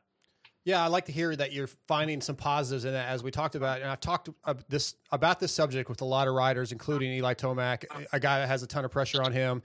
And a couple years ago, we, he'd have these races where, as media, we're like, we can't figure out what's wrong with the guy. Like, how does he go from being so great to doing these bonehead things? And like I've always said, you know, you don't know what's going on at home. You don't know if he had an argument with his wife last night or this morning, or his kid's sick, and those things have effect on humans. And our fans sometimes forget that you guys are human. Who knows what happened this morning, last night? Uh, You know, if, if I'm in a fight with my girlfriend, that affects me pretty negatively during the day. But you guys have to go out and perform as superheroes, as uh, athletes at elite levels, and you're still human. You still have human life things going on, and it's not really fair that sometimes we forget that. Yeah, I mean, I- I can't say I spend too much time like thinking about that. I think, I think it's it's what I asked for. That's for sure. I mean, this is this is a life. This is the exact life that I wanted. This is what I always dreamed of. And um, when you have eyeballs on you like that, you're gonna, you know, when you fail, it's gonna be loud, and people are gonna have a lot of things to say, and that just comes with the territory. And I'm good with that. Like I'm good with that. I'm I'm I'm an entertainer, and people are always to have opinions one way or the other, um, and that's just the way it is. And I, I I use it as I just think it's the game of life. Really, I, I try not to take thing, try not to take things too personally, um, and just enjoy it for what it is. I um in a weird way, I feel bad for you at the moment because I feel like every single interview you do, no one wants to talk about AC the racer. Everyone wants to talk about your mindset, um, the things you've learned, how you're coping mentally, blah blah blah. Are you sick of talking about that? Are you sick of answering those questions? Because I feel like everyone could do with remembering that you're AC the racer and maybe focus on that part a little bit more, especially now you've got Anaheim one under your belt. Yeah, I think I think it's natural because I think yeah, I I think it's natural for people to want to talk about that because that that's really the storyline with me. Right now. You know, I haven't been, um, you know, if we're, we're we'd be having a lot more AC the racer conversations in 2019 or 2020 when I was setting the world on fire. You know, but there's there's been some tough times, and like I just alluded to, I've failed on the big stage in front of everybody, and people are wondering like, is he okay? Is like, is he good? And um, to me, it's it's cool that people still care. It's cool that people still want to hear my mindset, you know, and and even being around other racers, like I haven't been around a lot of other racers in in a while, and and and just feeling the the mutual respect still being there, and people respecting kind of how I've gone about things and and where my head's at, and um, I take that as a massive compliment. And the way I look at it, the way I look at it is I have had a great career so far. I mean, it hasn't been, it obviously hasn't been perfect. There's been a lot of low moments, a lot of things I could have done better. But I look around at the things that, that I, I look at the things that I've achieved. I look at where I'm at, my relationships within the sport, um, and all my experiences. And I, I truly feel grateful. Like I, I feel grateful and I feel like I'm in a perfect spot to really capitalize these next few years as well. I was curious on uh, where you said that you were, you know, thankful that people ask about you and that kind of stuff in that sense. Um, you know, I, when those conversations come up all the time, I personally, like probably a lot of your your fans and other even racers and media, respect, you know, how you carry yourself, your perspective on all that. Do you ever have fans come up and like kind of ask your advice, or do you get DMs like that and stuff? Because again, I I could just listening to you, I know it's it's very entertaining, but do you actually have people come up and and try to kind of get your input? I I do I do find myself having some pretty cool conversation these these days. Like not necessarily DMs, but maybe it'll, maybe it'll be somebody at dealer signing or, um, yeah, just around, just like mindful people, you know, that respect what I have to say, really. Because sometimes what I have to say just kind of I don't know. It doesn't resonate with everybody, and I and I understand that. But I think I have a, a lot of really cool fans out there that that totally get where I'm coming from, and I certainly appreciate it. Yeah, I agree. Uh, I, I like what you're having to say. Um, I like hearing that you're human, that you want to focus on the racer thing too. That's great. How I, ta- I asked you this Friday, I think, about the wrist. How did the wrist do Saturday night in the main? Did it surprise you at all? Was it good? Did it kind of start to bother you? Uh no, it, it like to be com- to be honest with you, it didn't bother me at all on Saturday. I was I was super super stoked. I didn't really even think about it one time. That, that's good to hear because I, I feel like you were still struggling with it a little bit in the off season, weren't you? The, maybe the first uh, half of off season, it was still bothering you, and you were kind of figuring it out. That's what all you guys thought. That's that's for damn sure. Clearly. Yeah, yeah, that, that is true. Come on, Jamie. What? Come Listen, I mean, I, I was hearing things. He's just gone half a second quicker than anyone in segment one at Anaheim one. He's I'm good. not taking He's anything good. away from him. I've got the stats. I've got the facts. He's good. Wow, Lewis. I just I had to ask questions. I gotta, I Okay, gotta find that's out. fine. That's fine. All right, I got a personal question, AC, and I don't know how you feel about this, but you Oh, haven't. boy. I, I, Boy. the last time you were on the show, I think it was like 2018, maybe. Uh, it's been a long time. I've kind of always felt like maybe I said something that upset you, and I was wondering if you could ease my mind or tell me that I said something dumb. Enlighten us. Yeah. Uh, you cut out. You cut out for a second. You I, you said that I'd been on the show in 2018, and then you thought I was mad at you after that. Like So you you- said something wrong. Yeah, so the last time yeah you were on the show I think was 2018 and I've always got the sense that maybe I said something I'd heard that I said something that upset you and I was curious if that was true. Yeah, I think like no is the short answer. Okay. But in general, I think you can pretty much ask anybody. You know, there's been a lot of words written about me in the last 10 years in regards to this sport, negative and positive, and I I, I respect like good journalism. Um, the only thing I don't like is stating like when you state speculation as fact. To Mhm. me, that that extreme hot take like ESPN type stuff that that everybody's kind of going towards now, like media, sports media in general. I I do not respect that. But as far as just pure speculation and um, stating how you feel about something, as long as it's not coming across as fact, I'm I'm good with it, man. Whether it's you know if I if I'm doing shitty on the weekends and you say I'm doing shitty, I'm I'm not going to be like, oh, Dark Side sucks, you know. I so I um yeah, man. There's nothing that's nothing that's happened, at least in my recollection, that that made me made me mad at you. Well, that makes me feel good. I'm There glad we're all here to stroke your ego. just stroking it one guess at a time. Uh, I'm curious, AC, because I know you you follow a lot of different sports, cycling, certain stick and ball sports, um, you know, F1 stuff. Like when I think other media, especially like me and Lewis are always kind of comparing a lot of stuff we see come out of F1, like how stuff is presented, how the guys go about their content. Um, you yourself personally, what's what's a sport you really enjoy the way the journalism and the content is handled from? Is there one that stands out to you that you watch and go, man, I wish Moto was a little more like this? I think from an entertainment's perspective, the F1 F1 is is cool, but it's clearly a bit dramatized. It's it's like a reality television show, especially this this past Oh, season. Drive to Survive So it's kinda- severely. Yeah. so it's it's you know you got to take it with a grain of salt. Although it's entertaining, it, it's it's hard to be, you know, it's hard to think like, man, this is authentic and this is you know this is awesome. It's just kind of entertaining.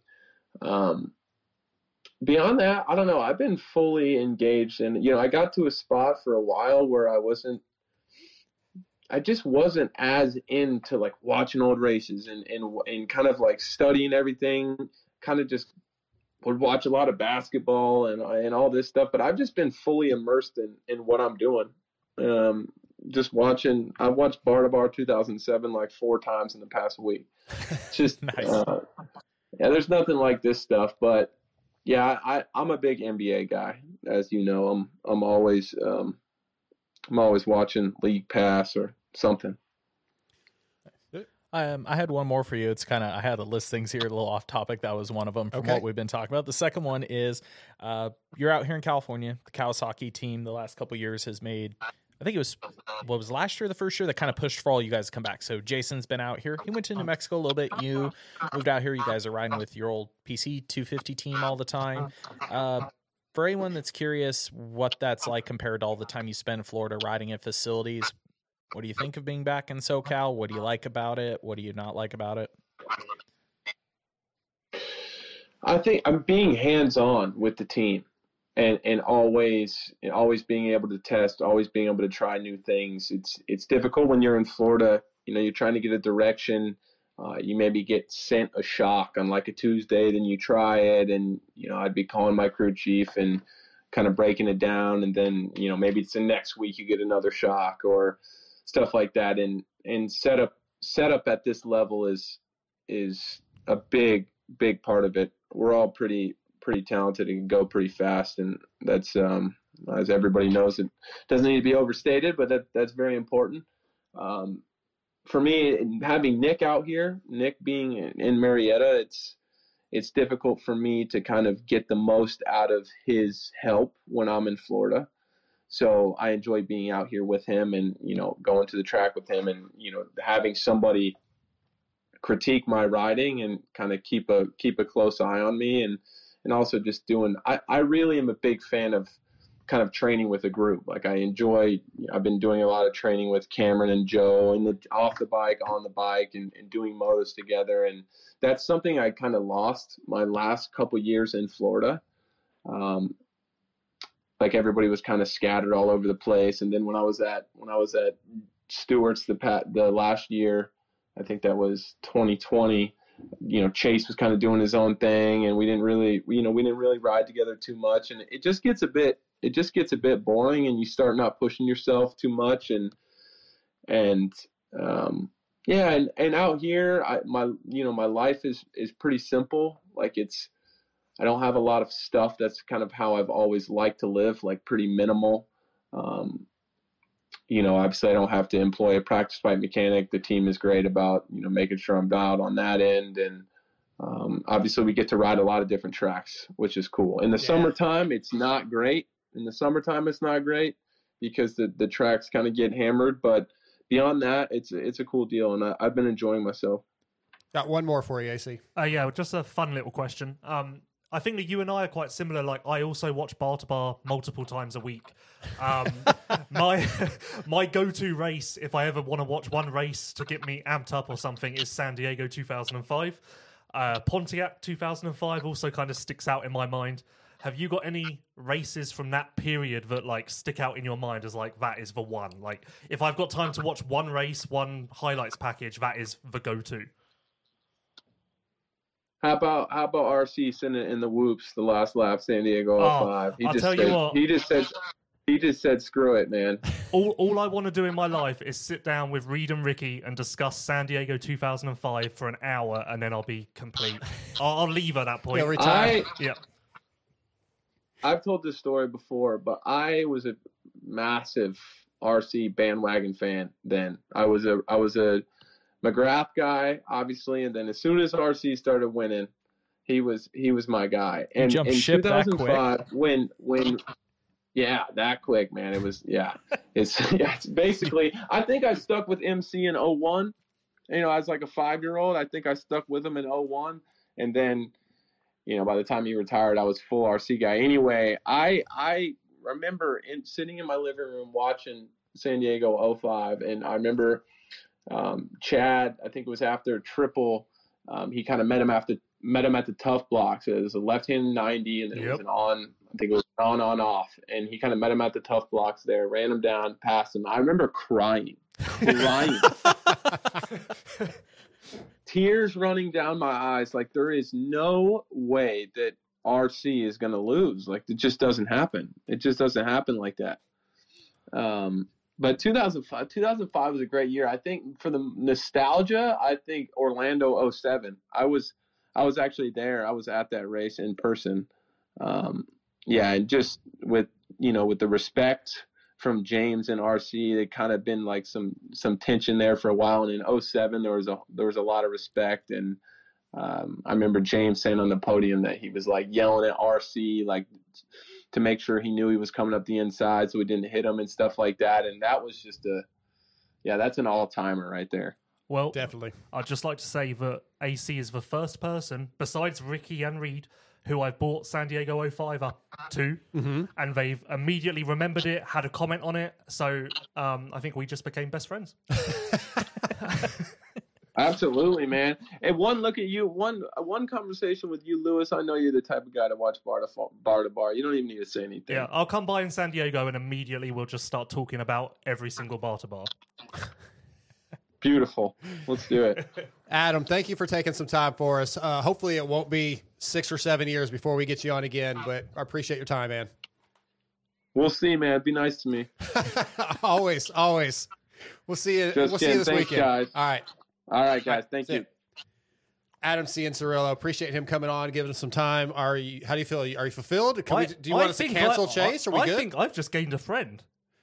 Yeah. You've got a Genuinely- friend in me. Genuinely, the We were amount just- of the amount of people from riders to industry, GP riders, Ameri- the amount of people who I've brought San Diego 05 up to, because that is my That's your go-to. I, I cling to that. If I if I'm the morning of Anaheim one for the last three years, I've watched San Diego 05 because that gets me Fired up. Gets Yeah. you going. Um, AC is the first person who's immediately hit me back Yeah. with like, oh yeah, This section, that we're- pass, we're that moment. connected. This this is like a like his birthday or Christmas for Lewis. We're not even done yet. There's more. No, this- but wait, the next- there's more. The next one's going to be uncomfortable. I know it. Well, Adam Cianciarulo is brought to you tonight by Prox, rooted in racing from motocross to off-road, supporting teams like Pro Circuit Kawasaki, Ampro, Yamaha, and SLR Honda.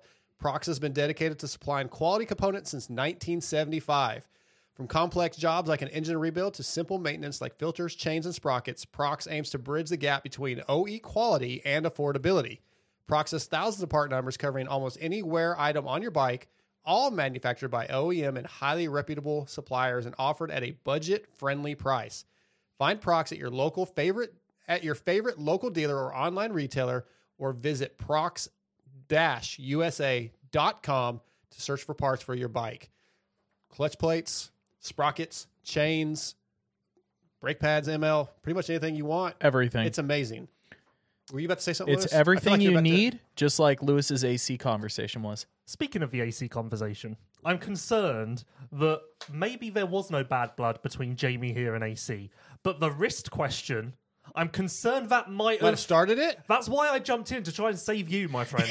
You're trying to saving it. save the sinking ship. yep. I was Not the con- I- Chase I- Sexton, the, the Sexton ship. I, but was I was concerned for you there, and I felt like I just wanted. I just jumped. You- You, I've got you. you may have changed my life. I've got you. Steve Matthes is out of the picture. Lewis Phillips is my new guru. Yep, I've got you. Steve can only take you so far. Yes. you need me to take you that extra To the next one. Yep. Uh, we've got about 10 minutes before we get our next guest on. Do you Oh think that's enough time God. to talk about GPs? Yeah, let's- yeah, yeah. Let's do it. What do you want to know? Uh, well, what are your expectations? Herlings coming back. Febvre is healed up, I believe. Uh, yep, everyone is good at the moment. I don't think anyone is injured, as far as I know. No one's really coming off of anything. So, um, yeah, everyone is good as it stands.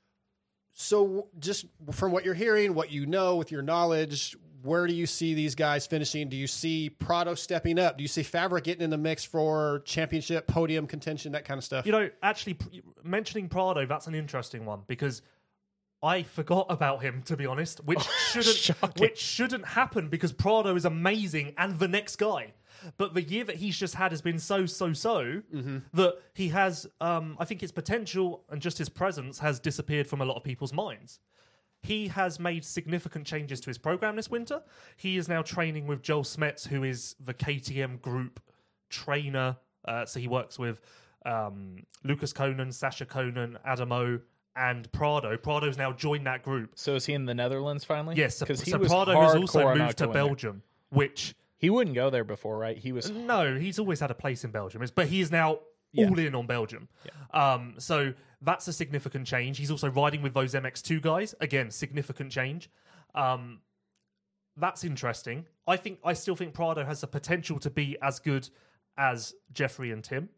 I would like to see that. I was rooting for him all of 2022, and it just never happened. Right. Contract year as well for everyone. Um, um, and Prado is the biggest. I think Prado has to do something to demand the highest of salaries, which he deserves. And if he does that, I think Yamaha Kawasaki are going to make serious runs at him, and we could see him move potentially. Um, so yeah, Prado is actually really interesting all round. Speaking of team movement, uh, I believe coming into this year is everybody on the Wilvo Yamaha team are all their contracts currently up, Yep. and There's uh, only two contracts, three, four contracts in MXGP that are going to carry over. Uh, Gajser, Fernandez, so both HRC riders. Bogers, Jonass, both standing construct riders. Everyone else, Yamaha's got to bring. Um, they have a contract. Uh, they got to bring up one of the MX2 guys if he wins, right? yeah, Geerts is guaranteed for Geerts is uh, Yam- one Yamaha MXGP seat. Yeah. Seewer has already had interest from other teams. It's already started. I know that. Um, it's going to be wild. I'm I am literally so excited for silly season because it is it has the potential to be the craziest thing we have ever seen. So, who who is most likely to put in a bid on Herlings' Yamaha? Yeah. Uh, I don't know because the Honda rumors never go away. Oh, every year. And I even comes up. got told at A1 that Honda were planning to make a run, but Gajser and Fernandez are under contract, so I don't see how that's possible. They just go to three man. Um, alongside, I don't, just don't see how it's possible. yeah, that'd be a. um, I think Ya- strange Yamaha will make a run. Kawasaki have the money to make a run. Um, those Yamaha and Kawasaki will be the two teams that disrupt the status quo. So in the U.S., there's a little more of a, a movement there where you have energy drink deals because a lot of those guys, if they're even if they're on a team with an energy drink, there's still like individual deals in, in play as well. On top of that, so take Jeffrey's situation. If he goes to a monster team, how much does that affect? Like right now, does he have a separate Red Bull deal on top of his KTM deal? I- like does somebody ha- do they have to match that kind of money? I don't know if I'm allowed to say this, but I got told by a fairly good source that in 2016, HRC and Monster teamed up to throw a shit ton of money at Herlings. And the Monster HRC thing was only going to happen based on Herlings. Basically, two enemies Yeah. joined yeah. forces to get this guy. And that I think tells you a lot about that situation. I think that there are it's not just a manufacturer thing, it's not just a team thing. I think there are many parties at play that would make the moves necessary, even change their other plans to jump in and um to jump in and make something happen. But to answer your question, no, Herlings can do whatever he wants. Yeah. Other monster question for you: So we saw in the past they did this in the U.S. one year when GL was about to win the title. They signed him. They did that to Gajser one year, didn't they? Like Who? part? Uh, Monster. They signed Yes. Gajser like right before the To, championship. uh, yeah, it might have even been on the championship weekend. They did it with Febvre as well. Yeah, they did with Febvre. They did that with GL. Why have they not stayed with with Gajser being as successful as he is? Is that some input from Garibaldi wanting a cleaner look? Why why have we not seen him tied to an energy H- drink brand? HR, well, HRC and Garibaldi do want a clean look because Monster made a run at Gajser uh, for his new contract for 2023 for a personal deal. HRC, the reason it didn't get signed for so long is HRC and um, Garibaldi were reluctant to let him have an energy drink deal. So he kept going back and basically saying, you need to then give me extra money to substitute what I would make from Monster. And in the end, HRC slash Garibaldi, either or, did. Um, so yeah, they prefer the cleaner look. That's why. That's why they just don't really want that to happen. I think HRC's ethos is basically if you want to sponsor Gajser, come and sponsor the whole of HRC, then you can have Gajser. Which is weird because obviously the Sexton, Sexton, um, the Sexton deal is obviously just a Sexton deal. Yeah. But also, I had heard that the Sexton deal was kind of a le- hey HRC in Europe, we've got your guy in America. Let's now take. We've done that. Let's now take a step here. Well, also on top of that, I mean, it's definitely there isn't an issue with relationship because you go to Honda's rally program, which is a godly amount of money they spend to race a car. That thing just has a monster claw the entire side of the motorcycle practically at this point. Yeah, it is weird. I think it is. I think actually Garibaldi does have more of a play there than it has to because, it, like I say, it doesn't make sense. Roczen was Red Bull, uh, Jett's Red Bull, Yeah. Hunter's Red Bull, Chase's Monster. Like it's clearly fine elsewhere, but then as we know, GPs, the team name is Team HRC. Japanese here, it's Honda HRC because Honda North America have X amount of involvement and stake.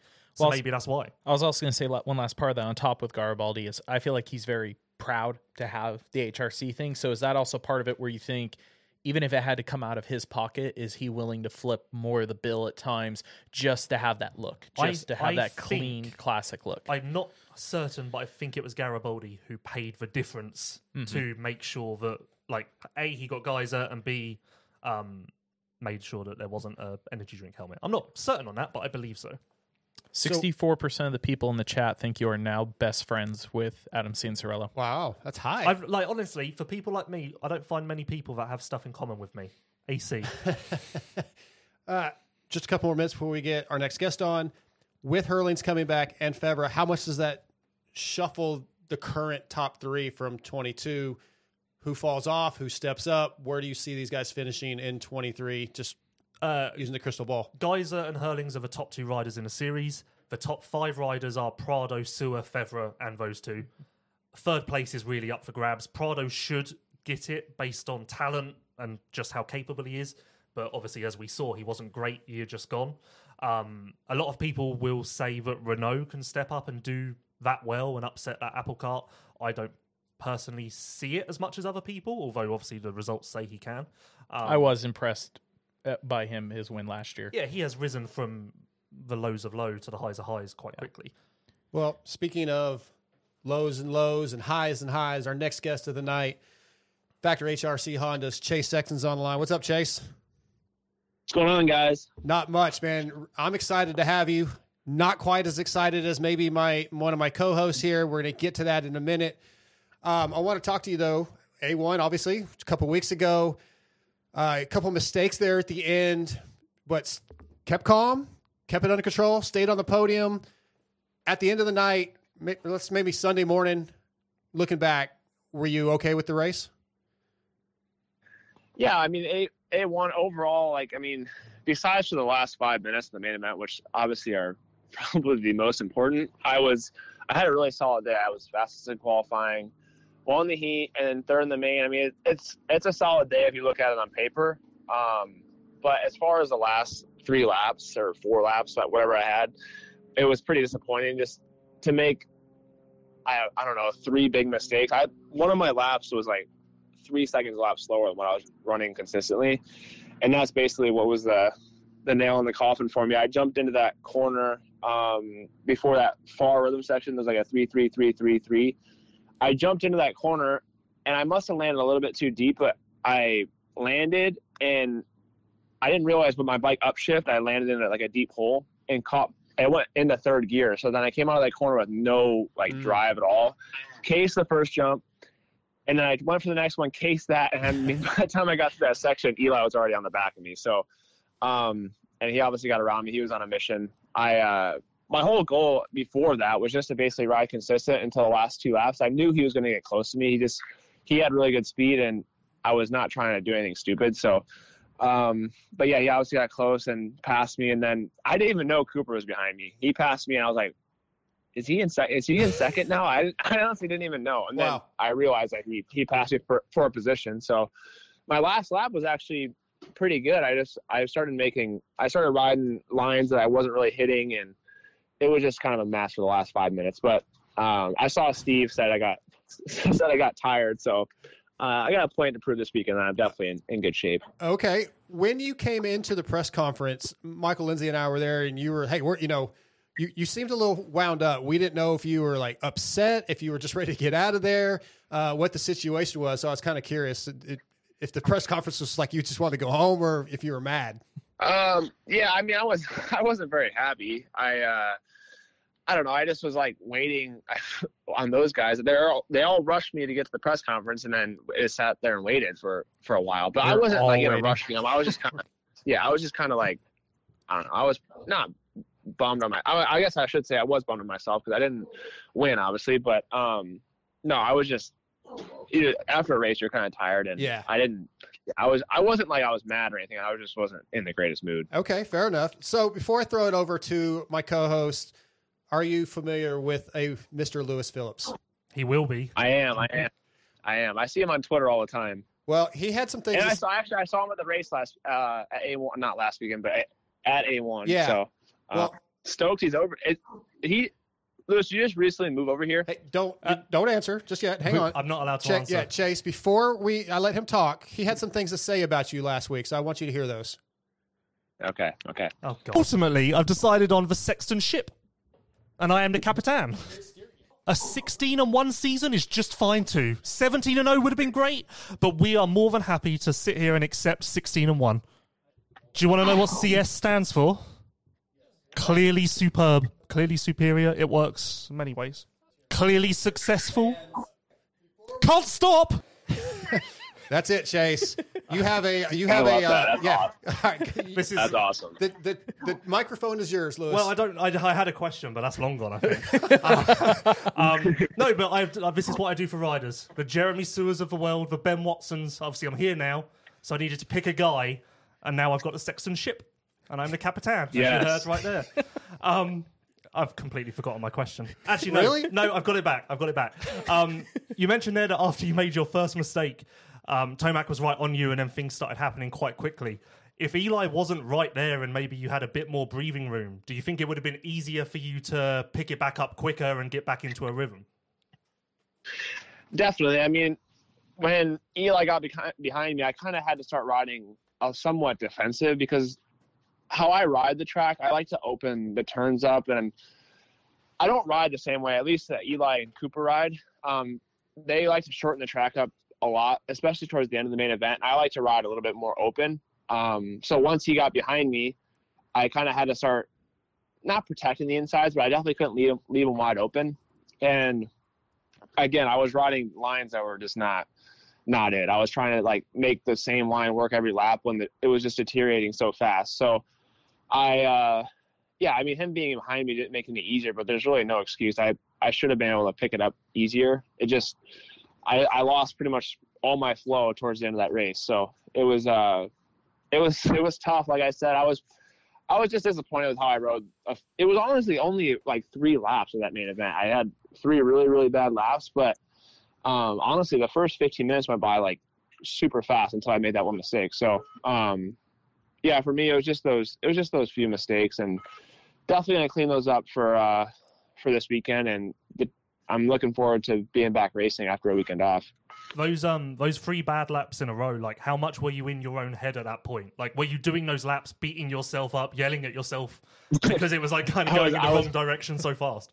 I was I was cussing up a storm in my home. Are you kidding? Like I was just making stupid mistakes. Like, and it wasn't like I was thinking about the last one, it just I would I would come around and like the track was obviously super gnarly, so you had to really be super locked in. And after that one mistake where I lost all that time, it was just hard for me to shake that super fast. And like I said, my line choice was not good. I actually the last lap of the race, I found like three really good lines. I'm like, why couldn't I have found that four laps earlier? But um, no, it was just like I said, it was hard to get back into a flow on a track because once you start making those mistakes, it's it's hard when the track is that deteriorated and gnarly to kind of get back going. And that's something I'm still working on. Um, it's not it's not easy to uh, learn that super fast. And Eli and Cooper kind of the um, guys that really get a hang of the track later in the races, and that's something that I'm still working on. But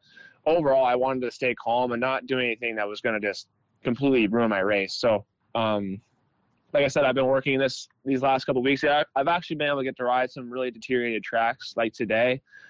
Um, track was really gnarly. I'm just focusing on those motos and um, I guess just trying to take a little bit of a new um, game plan for the rest of uh, these races. Not changing a whole lot, but I want to um, obviously fix my mistakes and not have the same thing happen over and over. I was actually going to ask you about today because I was out at, at the track shooting a little bit. Because yes, Kelly's track was basically falling apart left and right in a lot of sections. Yeah. Um, you know, when you when it's just you and two or guys or so riding, you know, say the track you're riding back east, like Chambers and stuff. Uh, do you catch yourself just kind of logging the same sections over and over? Do you actually ever put it in your program where you guys cone stuff off and be like, okay, today I got to go roll inside, I got to cut down here? Um, or again, based on how A1 went, does that remind you more that ah, I got to kind of put that in my program somewhere and start working on that? Yeah, definitely. I mean, at Chambers track, it's so soft that you really have to change your lines a lot. And I honestly, like a little bit, probably a month before the season started, I was actually kind of just struggling with changing my lines and um, getting this how it was. The track was really gnarly, so I was struggling with a little bit. Then I got better at it, and I felt like I was in a really good spot going into last weekend or A1.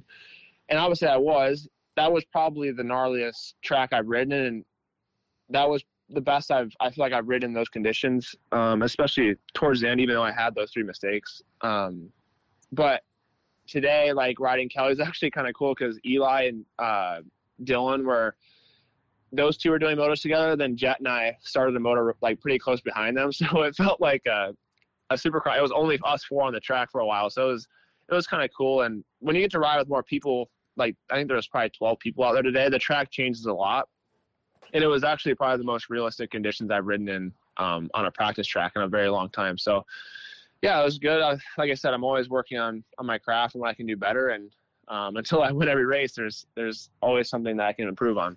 Win every race again. Lewis uh, quoting over here: seventeen and zero would have been great, but sixteen and one will be fantastic We as well. a, we keep a positive outlook over here. Yeah, So you is- gotta, keep- hey, you gotta, gotta stay positive. Yep, Yeah. that's So- what we do. so speaking of that track, I had a lot of fun asking Eli a few guys about certain sections, and I, I could see it in uh, even his face. Just a few others, I asked a question about just how ridiculously gnarly the track was. I would name a section, see their eyes get all big, and instantly you could see them flashing back to three or four near death moments. Um, what was it for you at, at, on that layout towards the end of the main event? What was the one section, if you had to pick one, that you were just like, ah, I really wish this wasn't here anymore?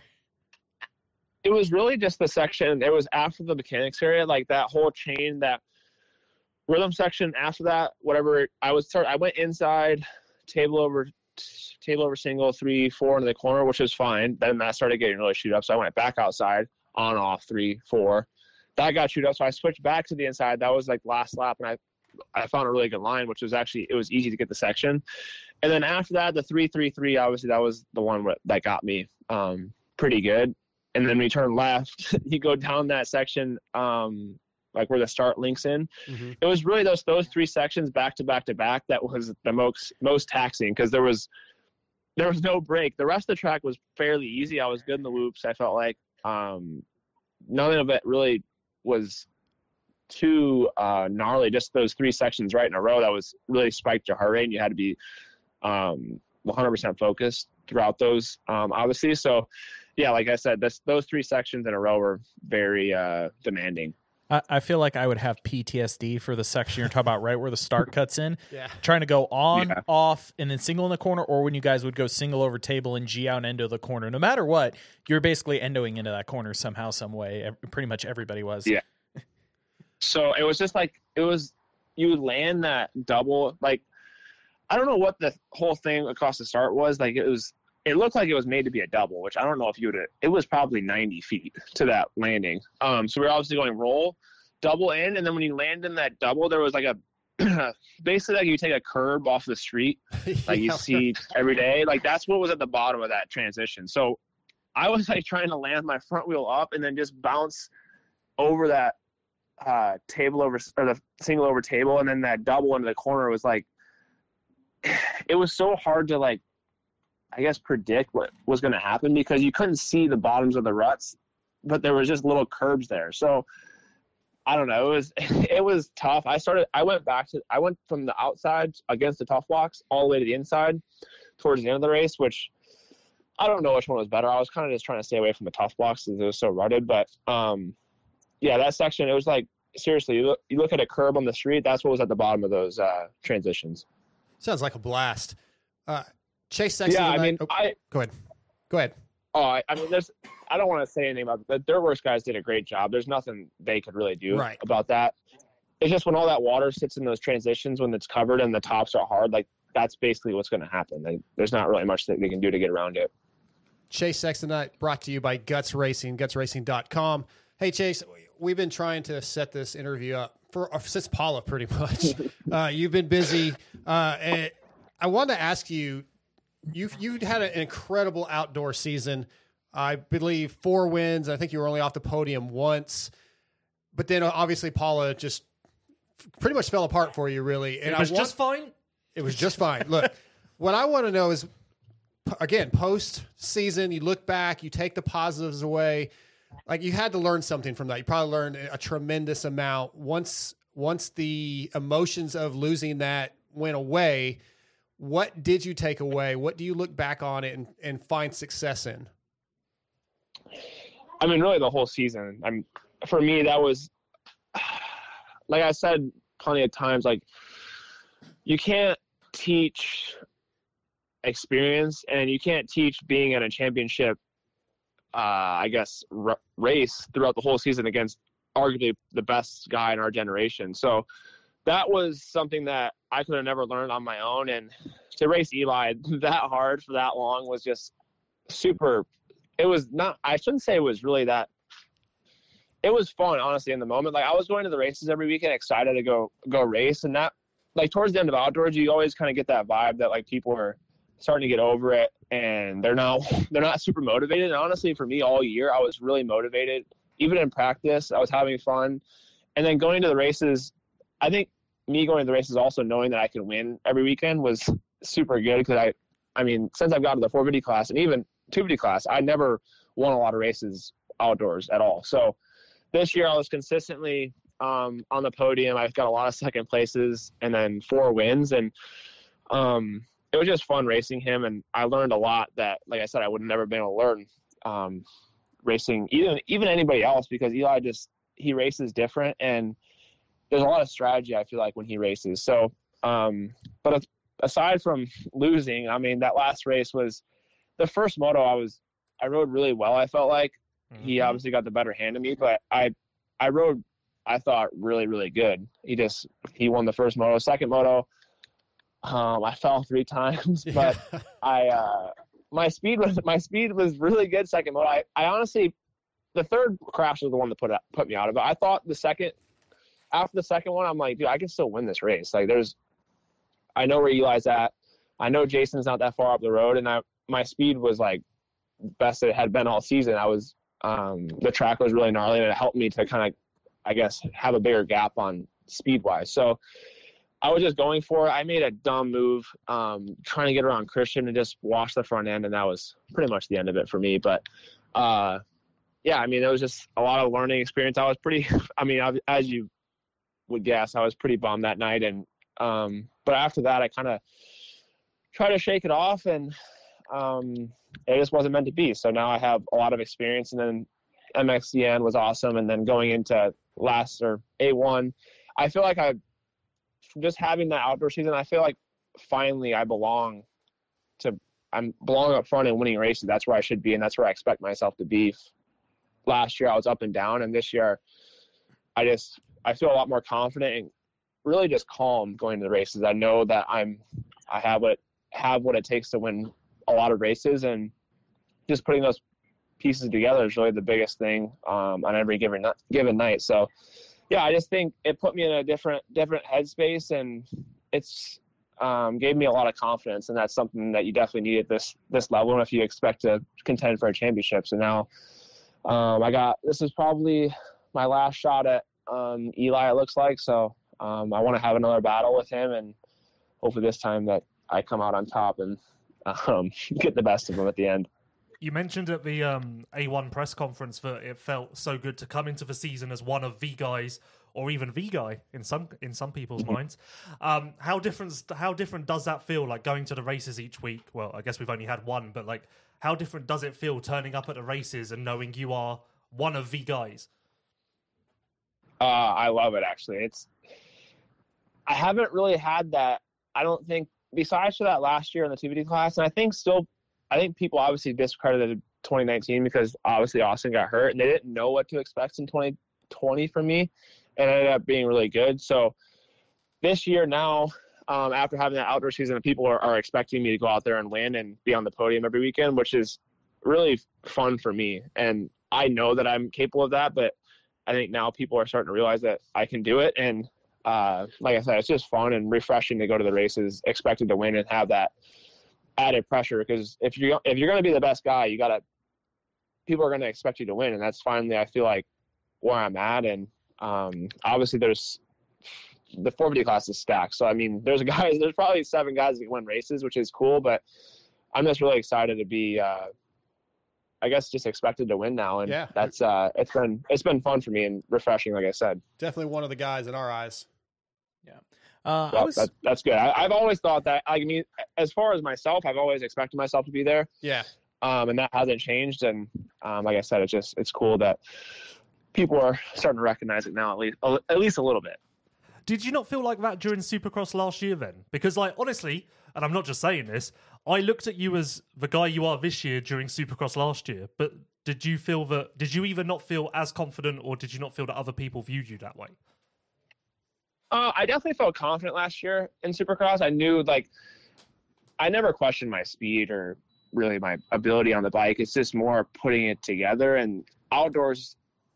Until outdoors, I really had. I mean, I won a race last year, which was awesome, but I never had really put together um, a super solid season. I had a few mistakes last year that uh, probably put me out of third place in the championship, but I. Uh, outdoors, I finally was able to be consistent um, the whole season and took it down to the wire. So now, coming to this year, there was really no questions that I could, I could have that that season and be there for the long run, and that was something I I like. I don't want to be a one hit wonder. I want to go out there and, um, obviously compete for the championship all year and be there and be consistent, just like Eli's done. Um, all the greats in our sport. So that's really where my eyes are set on, and um, that's what I'm looking forward to.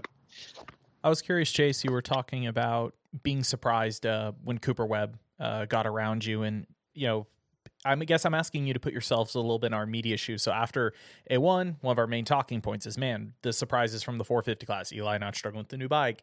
Uh, Cooper able to come back. From you looking back at the race, I'm sure you've watched it, looking at the results.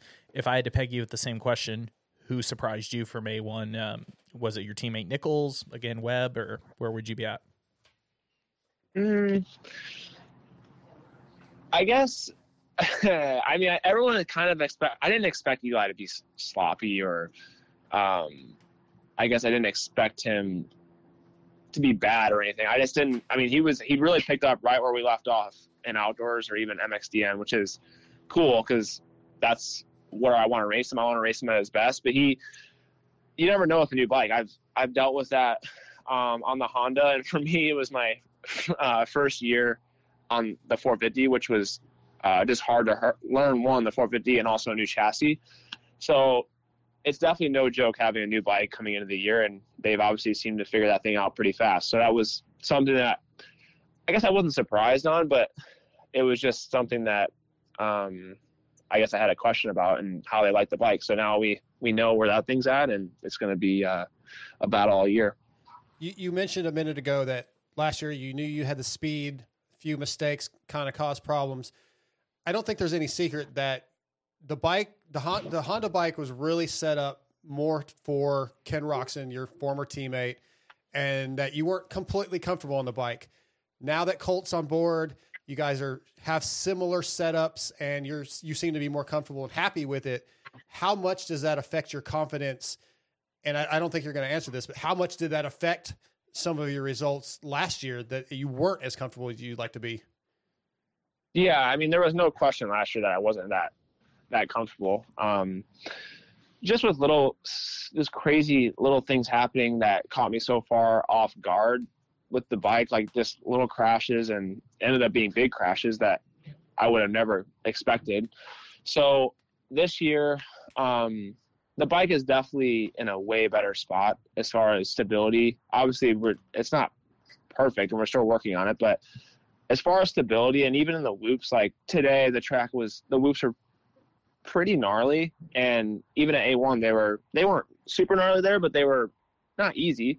And I really was like, it was like the first race I've been to where I'm not like scared of the whoops going off of the main event, which was super refreshing for me. And then even today, like I did a 20 and the whoops were were gnarly, especially like it's crazy going from a 250 to a 450 that how much harder the whoops are. Uh, it's just crazy. So now I feel like I can.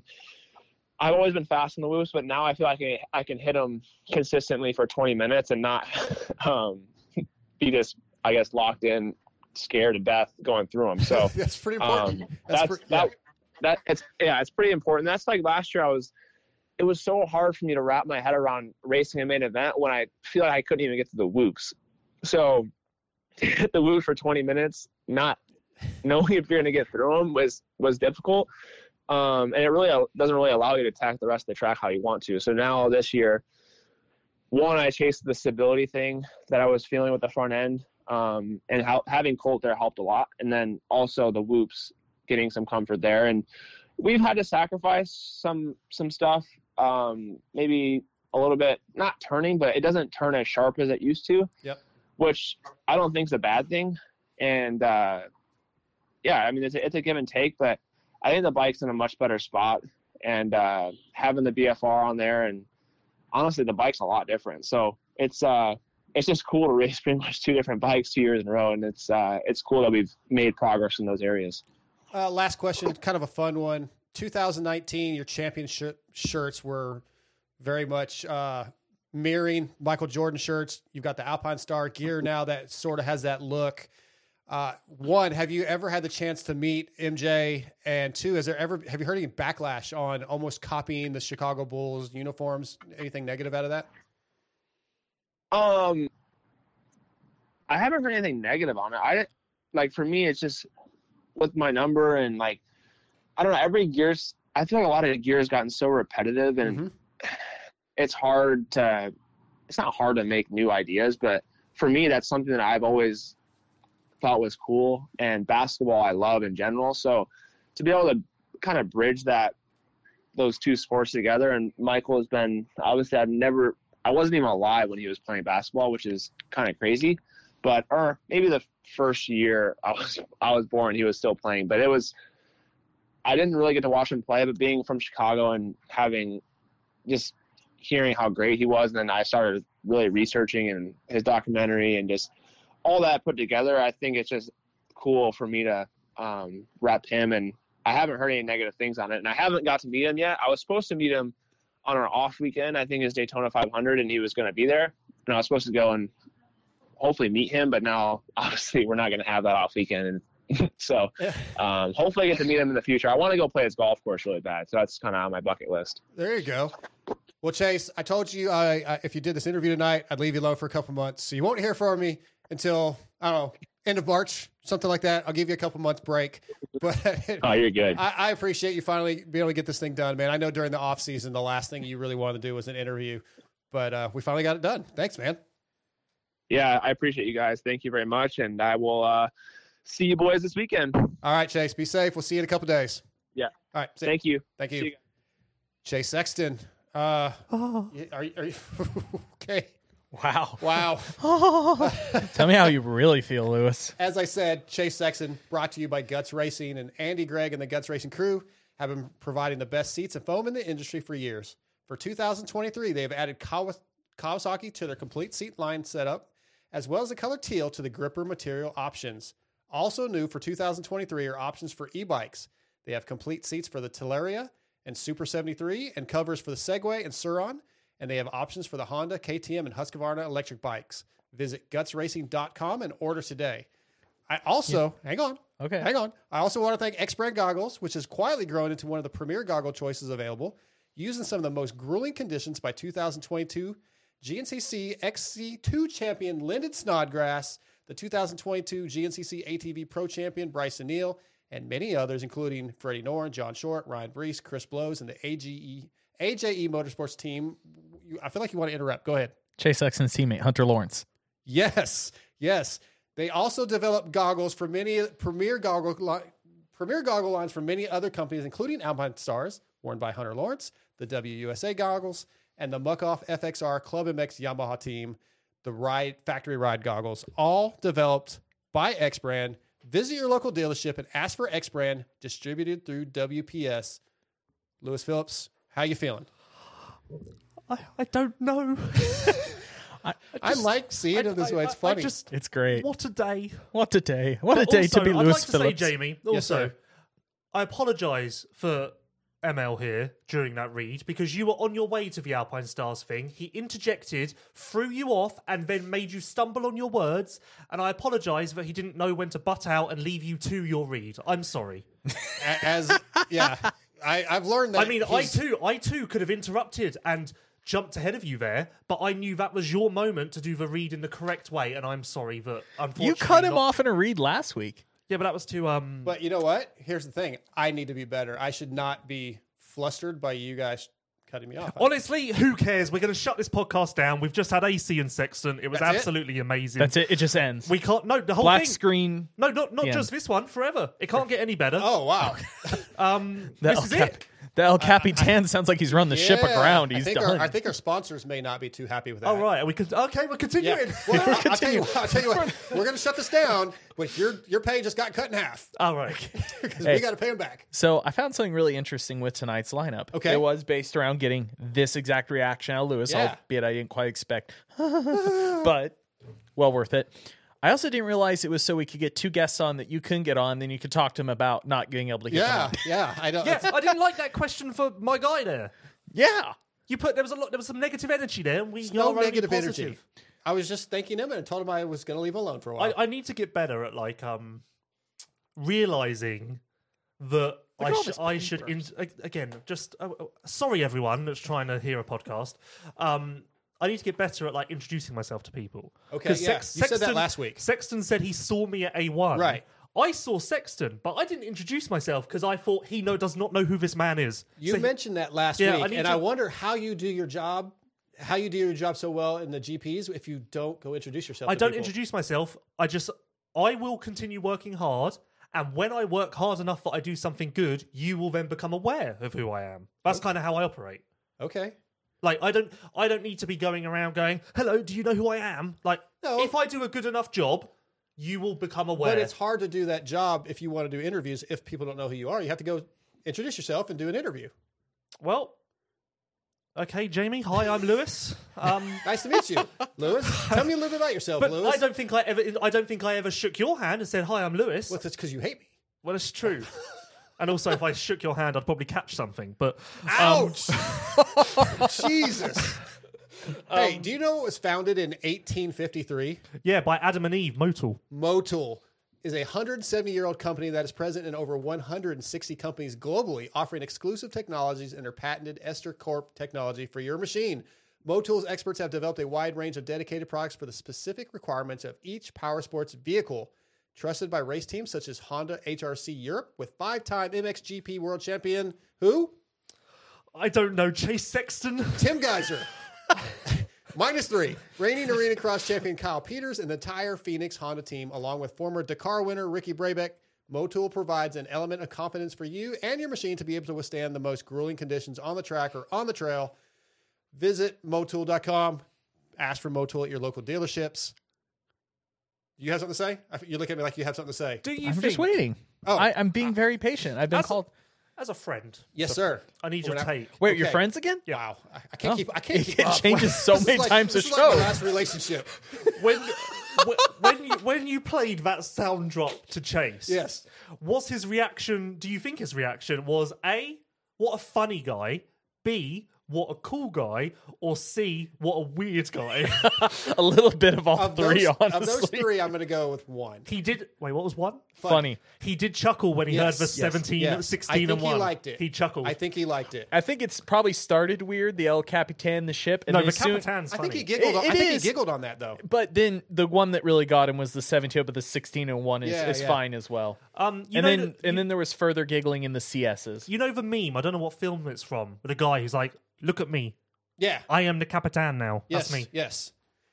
That's going to be me to Lars in San Diego when I try and take Sexton's Tom bike away. Hanks. Tom Hanks, what movie's that?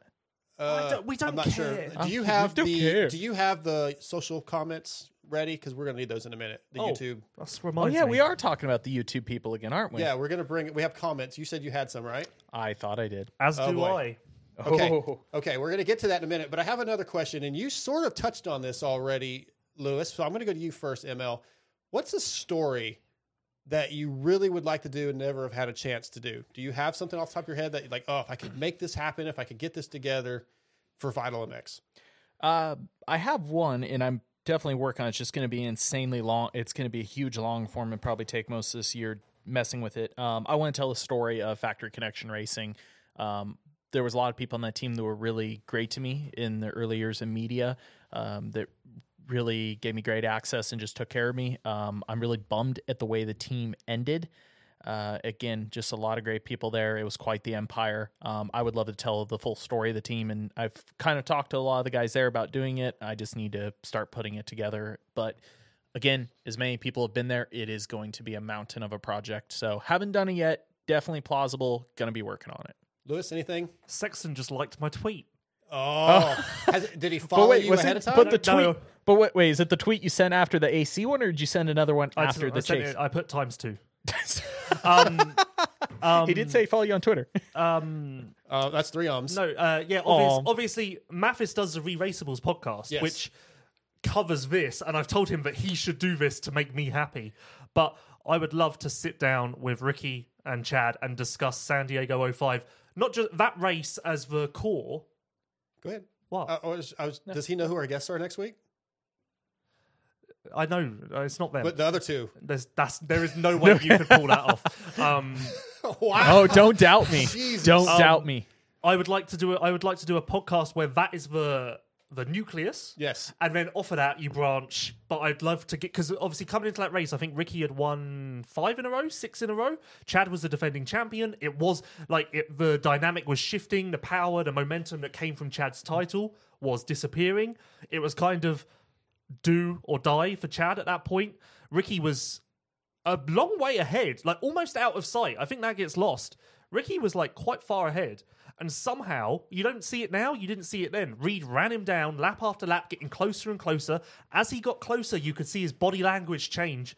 There's one clip uh, I can't remember what lap it's from, but Reed comes over to finish, can see Ricky for the first time, and you can see physically his body language kind of goes to "Let's go." Yeah. And that, when I see that, nothing happens. He just jumps for jump. But when I see that moment, I get goosebumps every time because I'm like, oh boy. It, that would be fantastic. The bit I've gotten to travel and hang around Ricky, he has such an insane memory Well- for detail on races. Insane. I, I don't think I've ever mentioned it to Ricky, but mm-hmm. going back to the introducing things, Reed does not know who I am. He does not know my name. He does recognize me as the San Diego 2005. You're the 05 guy. That's yeah, because I I've never introduced myself. Oh, okay. But he the year he retired when he was in the A1 press conference, they asked him what his favorite race was. And when I he said uh, Daytona 2005, I think. When I spoke to him next, I went, I said like, oh, I'm really like disappointed that my favorite rider or my old favorite rider um, didn't say San Diego 2005. Like, how did you not say that? And then the next time I saw him, I went, so do you want to talk about San Diego 2000? And then now he knows me as that guy. yeah. That, is that just your intro every time? But it's You're like- the 05 San yeah, Diego guy. Pretty much. Well, next up, I want to introduce the FXR. I'll see if I say this right, Lewis. Slag off you bloody bloke segment. Is it okay? Yeah, that's fine. That's okay. FXR is designed by racers for racers. With industry leading fit, finish, and performance, progression is the name of the game with every new piece created. At FXR, we push our brand to the next level to provide you with the best products possible. Visit FXRRacing.com to see the numerous gear lines and colorways, as well as snow lines and lifestyle casual wear. So, the FXR Slag Off You Bloody Bloke segment are comments of people who don't necessarily love Lewis. Michael, did you find a couple? I haven't pulled him up yet. What's uh, Oh my Lewis gosh. has his? Do I you- thought Lewis so said do he you had have his some that pulled. you pulled that you, Yes. are they good or bad? Uh, they're uh, bad. okay.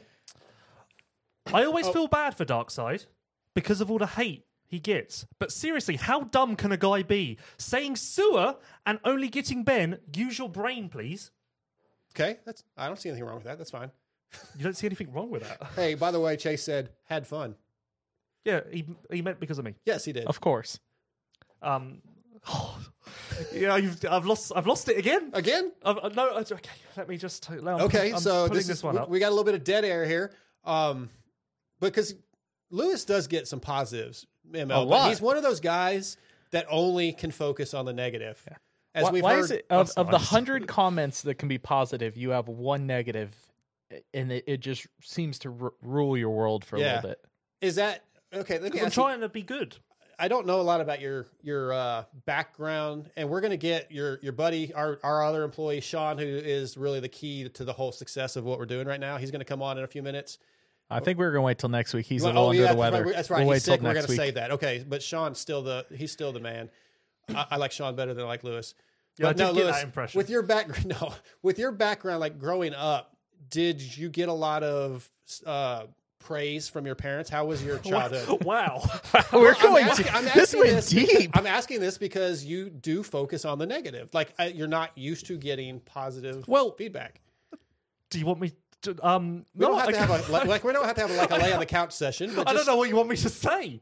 Just- um, no, I just always have wanted to be better. Like I was Yeah, shit matter on. I, I was shit on a motocross bike, and I went racing every weekend. And every time I left for race, I was like, Fuck, "I wish I could be better. I wish I could be better. I wish I could be better." Even Why- if you did you win? Like I ever? never won anything. Okay, I was bad. okay, But like whether I did good by my standards, Sure. I was Do you- still like, but this okay, that's, that was good, but I want to be better. I want to be better. Like same with anything. Do you think if you had won, you would still be like not good enough? Well, the bad thing is, my dad was a very good rider, Mm-hmm. and so was my brother. So I was like the black sheep of the family, in my eyes. Did they treat you that way? No. But there was one time when my brother, who was on a 50, was sat in staging, as you guys call it, with my dad. And I walked over and said something like, Oh, I need tear offs. And a family friend looked at me and went, I didn't know you had another kid. and I was like, I knew this man. I was like, Really? I know you. Like, like, we, so, like, Wow. It's terrible. Wow. stuck with That's me to this day. scarring. Yeah. Wow. But Emma, no, I you just, have any I, luck? I just want to be. I just want to be good. Like I, I, it's the same as any. What is life without a drive to be successful? Without Right. a drive to be good? That's that's not a bad point. That is what successful people do. Like let's, let's like this is. I think I personally think this has been a good podcast. Okay. I will say that because it's gone through my mind. But Is I it have, because you're on it? no, I, Because of Chase it, Sexton, it has gone through my mind that this has been a good podcast with good discussion, good interviews. However, I've already thought to myself, but it can be better Of course. because that's just because that's I'm, I'm not I'm just that type of guy. ML, if you can't find any, Please, we, we can move please tell this guy to say three, not free. It's third, not third. English people can't just choose to say it that way. You did Sounds that- horrible. You did that last week, I think. not that one. Oh. There was, there's been multiple. Just say the threes. It's just repetitive. it's just a common theme. Well, I don't know what people want from me, to be honest. There was a comment. There was a comment that I can't find now, but basically after Pulp said, um, "I seriously can't take anything the Dark Side does seriously anymore. Uh, if he doesn't know the name of Stefan Everts's dad, then why should we bother listening to him?" Oh, yeah. I didn't know Harry Everts. I was uh, a little, little disappointed. Well, you know what? I'll do better. I, I want to be better. So we're going to get better. Someone, so you some- two share something in common. Yes, exactly. Uh, next up, the 6D helmets pick, picks for San Diego. 6D, since the inception almost 12 years ago, 6D Helmets has been dedicated to the relentless pursuit of brain protection from the original ATR 1 to its successor, the ATR 2. The goal was to develop a revolutionary design concept utilizing creative, forward thinking technology that would change the market and improve the safety capabilities of sports helmet. The helmet is the most important piece of protective equipment you will purchase, so visit 6dhelmets.com or go to your local dealership and ask for 6D. Uh, I have enlisted my co-host Scotty, Scotty T. He's on the line right now. What's up, Scotty? What's going on, guys? Not much. We're going to get into our picks for San Diego. Scotty, you've been listening to the show from Texas. How's it going? How do you fe- feel like it's uh, sounding? Man, it's been really good. I've been uh, interested to see what what everybody is saying in the chats, and it's a lot of lot more people than we used to have. So it's been cool to see. And I that's probably all. Welcome Lewis. to Vital. Yeah, actually, let's just welcome, or Chase Sexton or Lewis and Chase Sexton together. The, Okay. S- the Sexton ship. It is just it's gone from being a little dinghy to a full size cruise ship instantly. Honestly, I'm gonna be Yeah. I'm gonna be busy this weekend because I've got to go and see AC and discuss bar to bar. Then I've got to hop over to Sexton and motivate him. Like I'm gonna be. And you got sewer with And you you the gotta whole have time. sewer and do the, the sewer on the on the streets. It's too much. It's uh, too much. I've got too much on my Too plate. much for one Lewis to handle. So Scotty, let's let's go to you first. Who is your winner? Uh-huh. Who's your top three for San Diego 450 class? 450 class. Um, I'm going to go. I think Anderson has a better weekend and gets third, and then I really think it's going to come down to a Sexton Tomac battle, Okay. and I'm probably going to put. Can't go wrong with the pass, so I could probably go put Tomac first, and then we'll do Sexton second. All right. ML, who you got? Uh, Chase winning, uh, not that difference, guys. Chase winning, Eli second, uh, Anderson third. I think Anderson, yes, rebounds. Um, and I think that I, I just don't see somebody winning two in a row at the beginning with the kind of years we've had the last few years. I, I would peg uh, Chase to being able to get it done. Do I even need to ask Lewis who's going to win? I'm actually really curious what his top. I mean, we know who's going to win, but I'm curious his version of who's going to win. But I'm curious on his top three. Um, my heart says first Chase Sexton, second Adam Cianciarulo, third Jeremy Seewer, seeing as he'll be in attendance. He's just going to line up. He's just going to gear up and But take. my head says Chase Sexton. I I think Tomac doesn't do as well. Okay. I think the struggles that we perhaps saw coming start to rear their head. The head crystal a little ball Bit. is starting to become clear for you. I think it starts to rear its head a little bit. So I'll go Sexton, Webb again, Oh. and then Mookie. Whoa. Even after the Okay. crash, you Even think after- he'll it's been rebound two that well? weeks. I like those picks. Yeah, I do those like are- those picks. I like it. If he's right, I'm. I don't even. I, we're not going to hear the end of it. I will say I will say that I think a lot of that has to do with the track. What what kind of track we get is going to answer Lewis's Well, questions. I think the other interesting part is we don't have pass to go off of. Uh, got mentioned today. We are in a new stadium, so Yep. a little bit different layout than what we've used to see. We're back out of a baseball into more of a football stadium for San Diego. It's not reusing any of the past dirt. I'm curious what we get for material. I know it is not the dirt we used from Petco Yeah, or think. Qualcomm. So I think Mathis tweeted about that, but I didn't. yes. Okay. And they also brought in because the it was pretty mucky and, and slimy after the Monster Jam. There's a whole fresh batch that's been brought in, and Mm. That's again, nice. it's not from a prior stadium, so we don't really. You can't look at the last couple years and base it off that. We, Yeah. we could end up with a different situation. I have a question for you guys. and Just going to San Diego made me think of this, and I think Scotty and I've talked about this in the past. How do you guys feel when on the broadcast, a guy like in the past, Ralph Sheheen would say, "Oh, we're back in San Diego, and Chad Reed loves this track." Like I, I that shit drives me crazy because it's such a different track. And eh, it's an energy because Chad always Yeah. did get They- fired up. There are certain rounds you would talk to him about, and it doesn't matter what's going on that weekend. He lights up. It, it's an energy thing. I will agree with you on every single other example besides that one because Chad did so well at San Diego Yeah. that there is something there. But other times I'm like, yeah, whatever. Exactly, Scotty. What do you think, man? I think that you know, so football teams and professional athletes, they yeah, they go away, but they also have their home crowd, and their home crowd always loves them. So it's it's weird with these with these supercross guys because so it's it's a whole different set of people, but every week it's the same guys that are getting showcased. So I think those guys do based on what had happened in the past, or maybe if that's an area that is close to where they're from originally. I think that energy does play a huge part in it, and I think that that has is a big factor. And I think again, riders are just so such mental children as we see like good feelings, good memories. Like I've come here, I've won, and I've especially somebody like take Chad's case who has taken down Goto. If you not only have you won there, but if you've dominated someone there, if you've taken down like your main competition and just you can really feed off that. It, it's one thing if you've had a win there or had success, some of your better races, but also how were those races? Again, did you completely mentally demoralize the competition? Yeah. Okay. Yeah. Uh, Scotty, I'll be back in a couple weeks. You're going to be taking over the uh, reins of producing. Are you ready for all the new stuff, the new camera system, and trying to up our game as ML and Lewis are trying to force us to do? Yeah, I'm here for it. Uh, this is I think this is the first time I've actually talked to Michael and and Philip. So uh, Lewis. L- Lewis. Lewis Phillips. Yeah, see, I, I- didn't even I- know his name because he never introduced I himself. didn't introduce myself because why would I? Just putting in that work till everybody knows it. Yeah. Scotty, before I let you go, we're going to be wrapping this thing up. Did, are you, you're playing fantasy this year, right? uh, that's a negative. Oh, you didn't play. All right. Well, I want to remind everybody No. there is a Moto X Pod Show League. I'd almost forgotten about it until somebody reminded Your me. Your own league. Yeah, I just. Oh, wow. I had almost forgotten. But I can tell there's a lot of attention put towards this. Yeah, I, I just play. I, I forget what leagues I'm in because I'm in so many. But there is a Moto X Pod Show league. So if you want to go join, search it out on the league search option. You're about to say something else, ML? Do you do well in any of these leagues? Yeah, I got 246 points last ye- week. I was killing it. I mean, last year was really bad, but I I do okay. Like Yeah. thousand, fifteen hundredth, which when there's six thousand people in or whatever, it's yeah, it's not bad. I don't really ever get. I think one time I actually got a prize, and it was a goggle company, other than the goggle company at the time I was sponsored by, so I couldn't even do anything with it. But yeah, I'm not I'm not good enough to win a prize most of the times. But I I Scotty, you know this.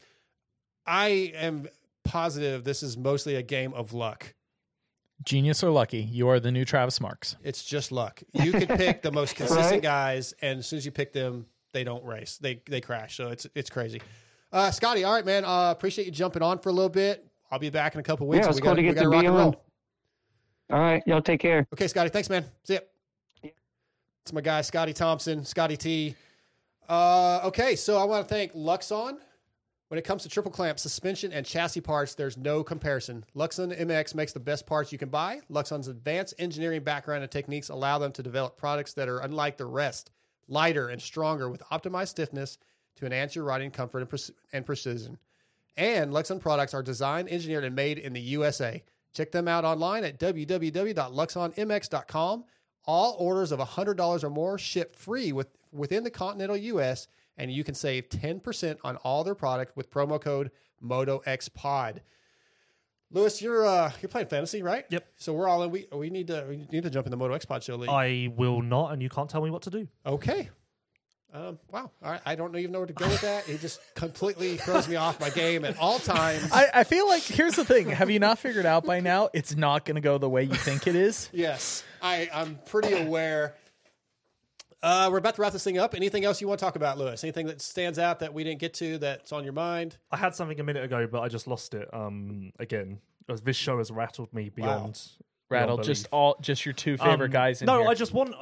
I just want everything to be better. Me, Vital, everything, podcast, everything. I want everything to be I, better. that reminded me you didn't do the clap when Chase came on. oh, I will be clapping all the way home. Don't Okay. you worry. Um, We can announce before I go to you, ML. Well, anything ML you want to touch on that we didn't? no, wait. What's the announcement? We can go ahead and announce we have a guest booked for next week. One already. If we want to give him a heads up, uh, preview what's coming. Oh yeah, Dean Wilson will be on next weekend. Dino, yeah. Firepower Honda, he's going to be on. He he struggled at A1. We're hoping he turns that around at San Diego, and maybe we'll have some positives to talk about with him. do you think that when you said that you won't bother Chase for a few months, does that apply to me by default? No, Okay. absolutely not. I'm just not Come going on. to ask him to come on the podcast. He's hoping you're going to tweet about him again already. I have. Again already? Yes. Nice. Um, I uh, yeah, that's good because I will be spending a lot of time over there. And if anyone else at Vital MX tries to interview Chase, I will. So wait, I, I would like to know. hell. Okay, so there's Saturdays with with Seewer. Well, you, I know you won't reuse the branding, so it can't be Saturdays with Sexton. What do we got? The Chase and Chase podcast. There we go. Coming soon to Vital MX. Good. I'm literally, I am literally a marketing genius, Coming soon. as well as Jesus, as we established Woofa. earlier. And Aldon Baker and Roger DeCoster are the perfect combination. Honestly, I'm, really. t- I'm tired. The Yeah, amount of well- the amount of hats I wear as Jesus and the other people that I s- mentioned that I can't remember right now. It's very busy. Well, let's wrap this thing up. I want to thank our presenting sponsors, Race Tech and Boyesen, as well as X Brand, Guts Racing, FXR, 6D, WUSA, Motul, Prox, Luxon, all on board with us.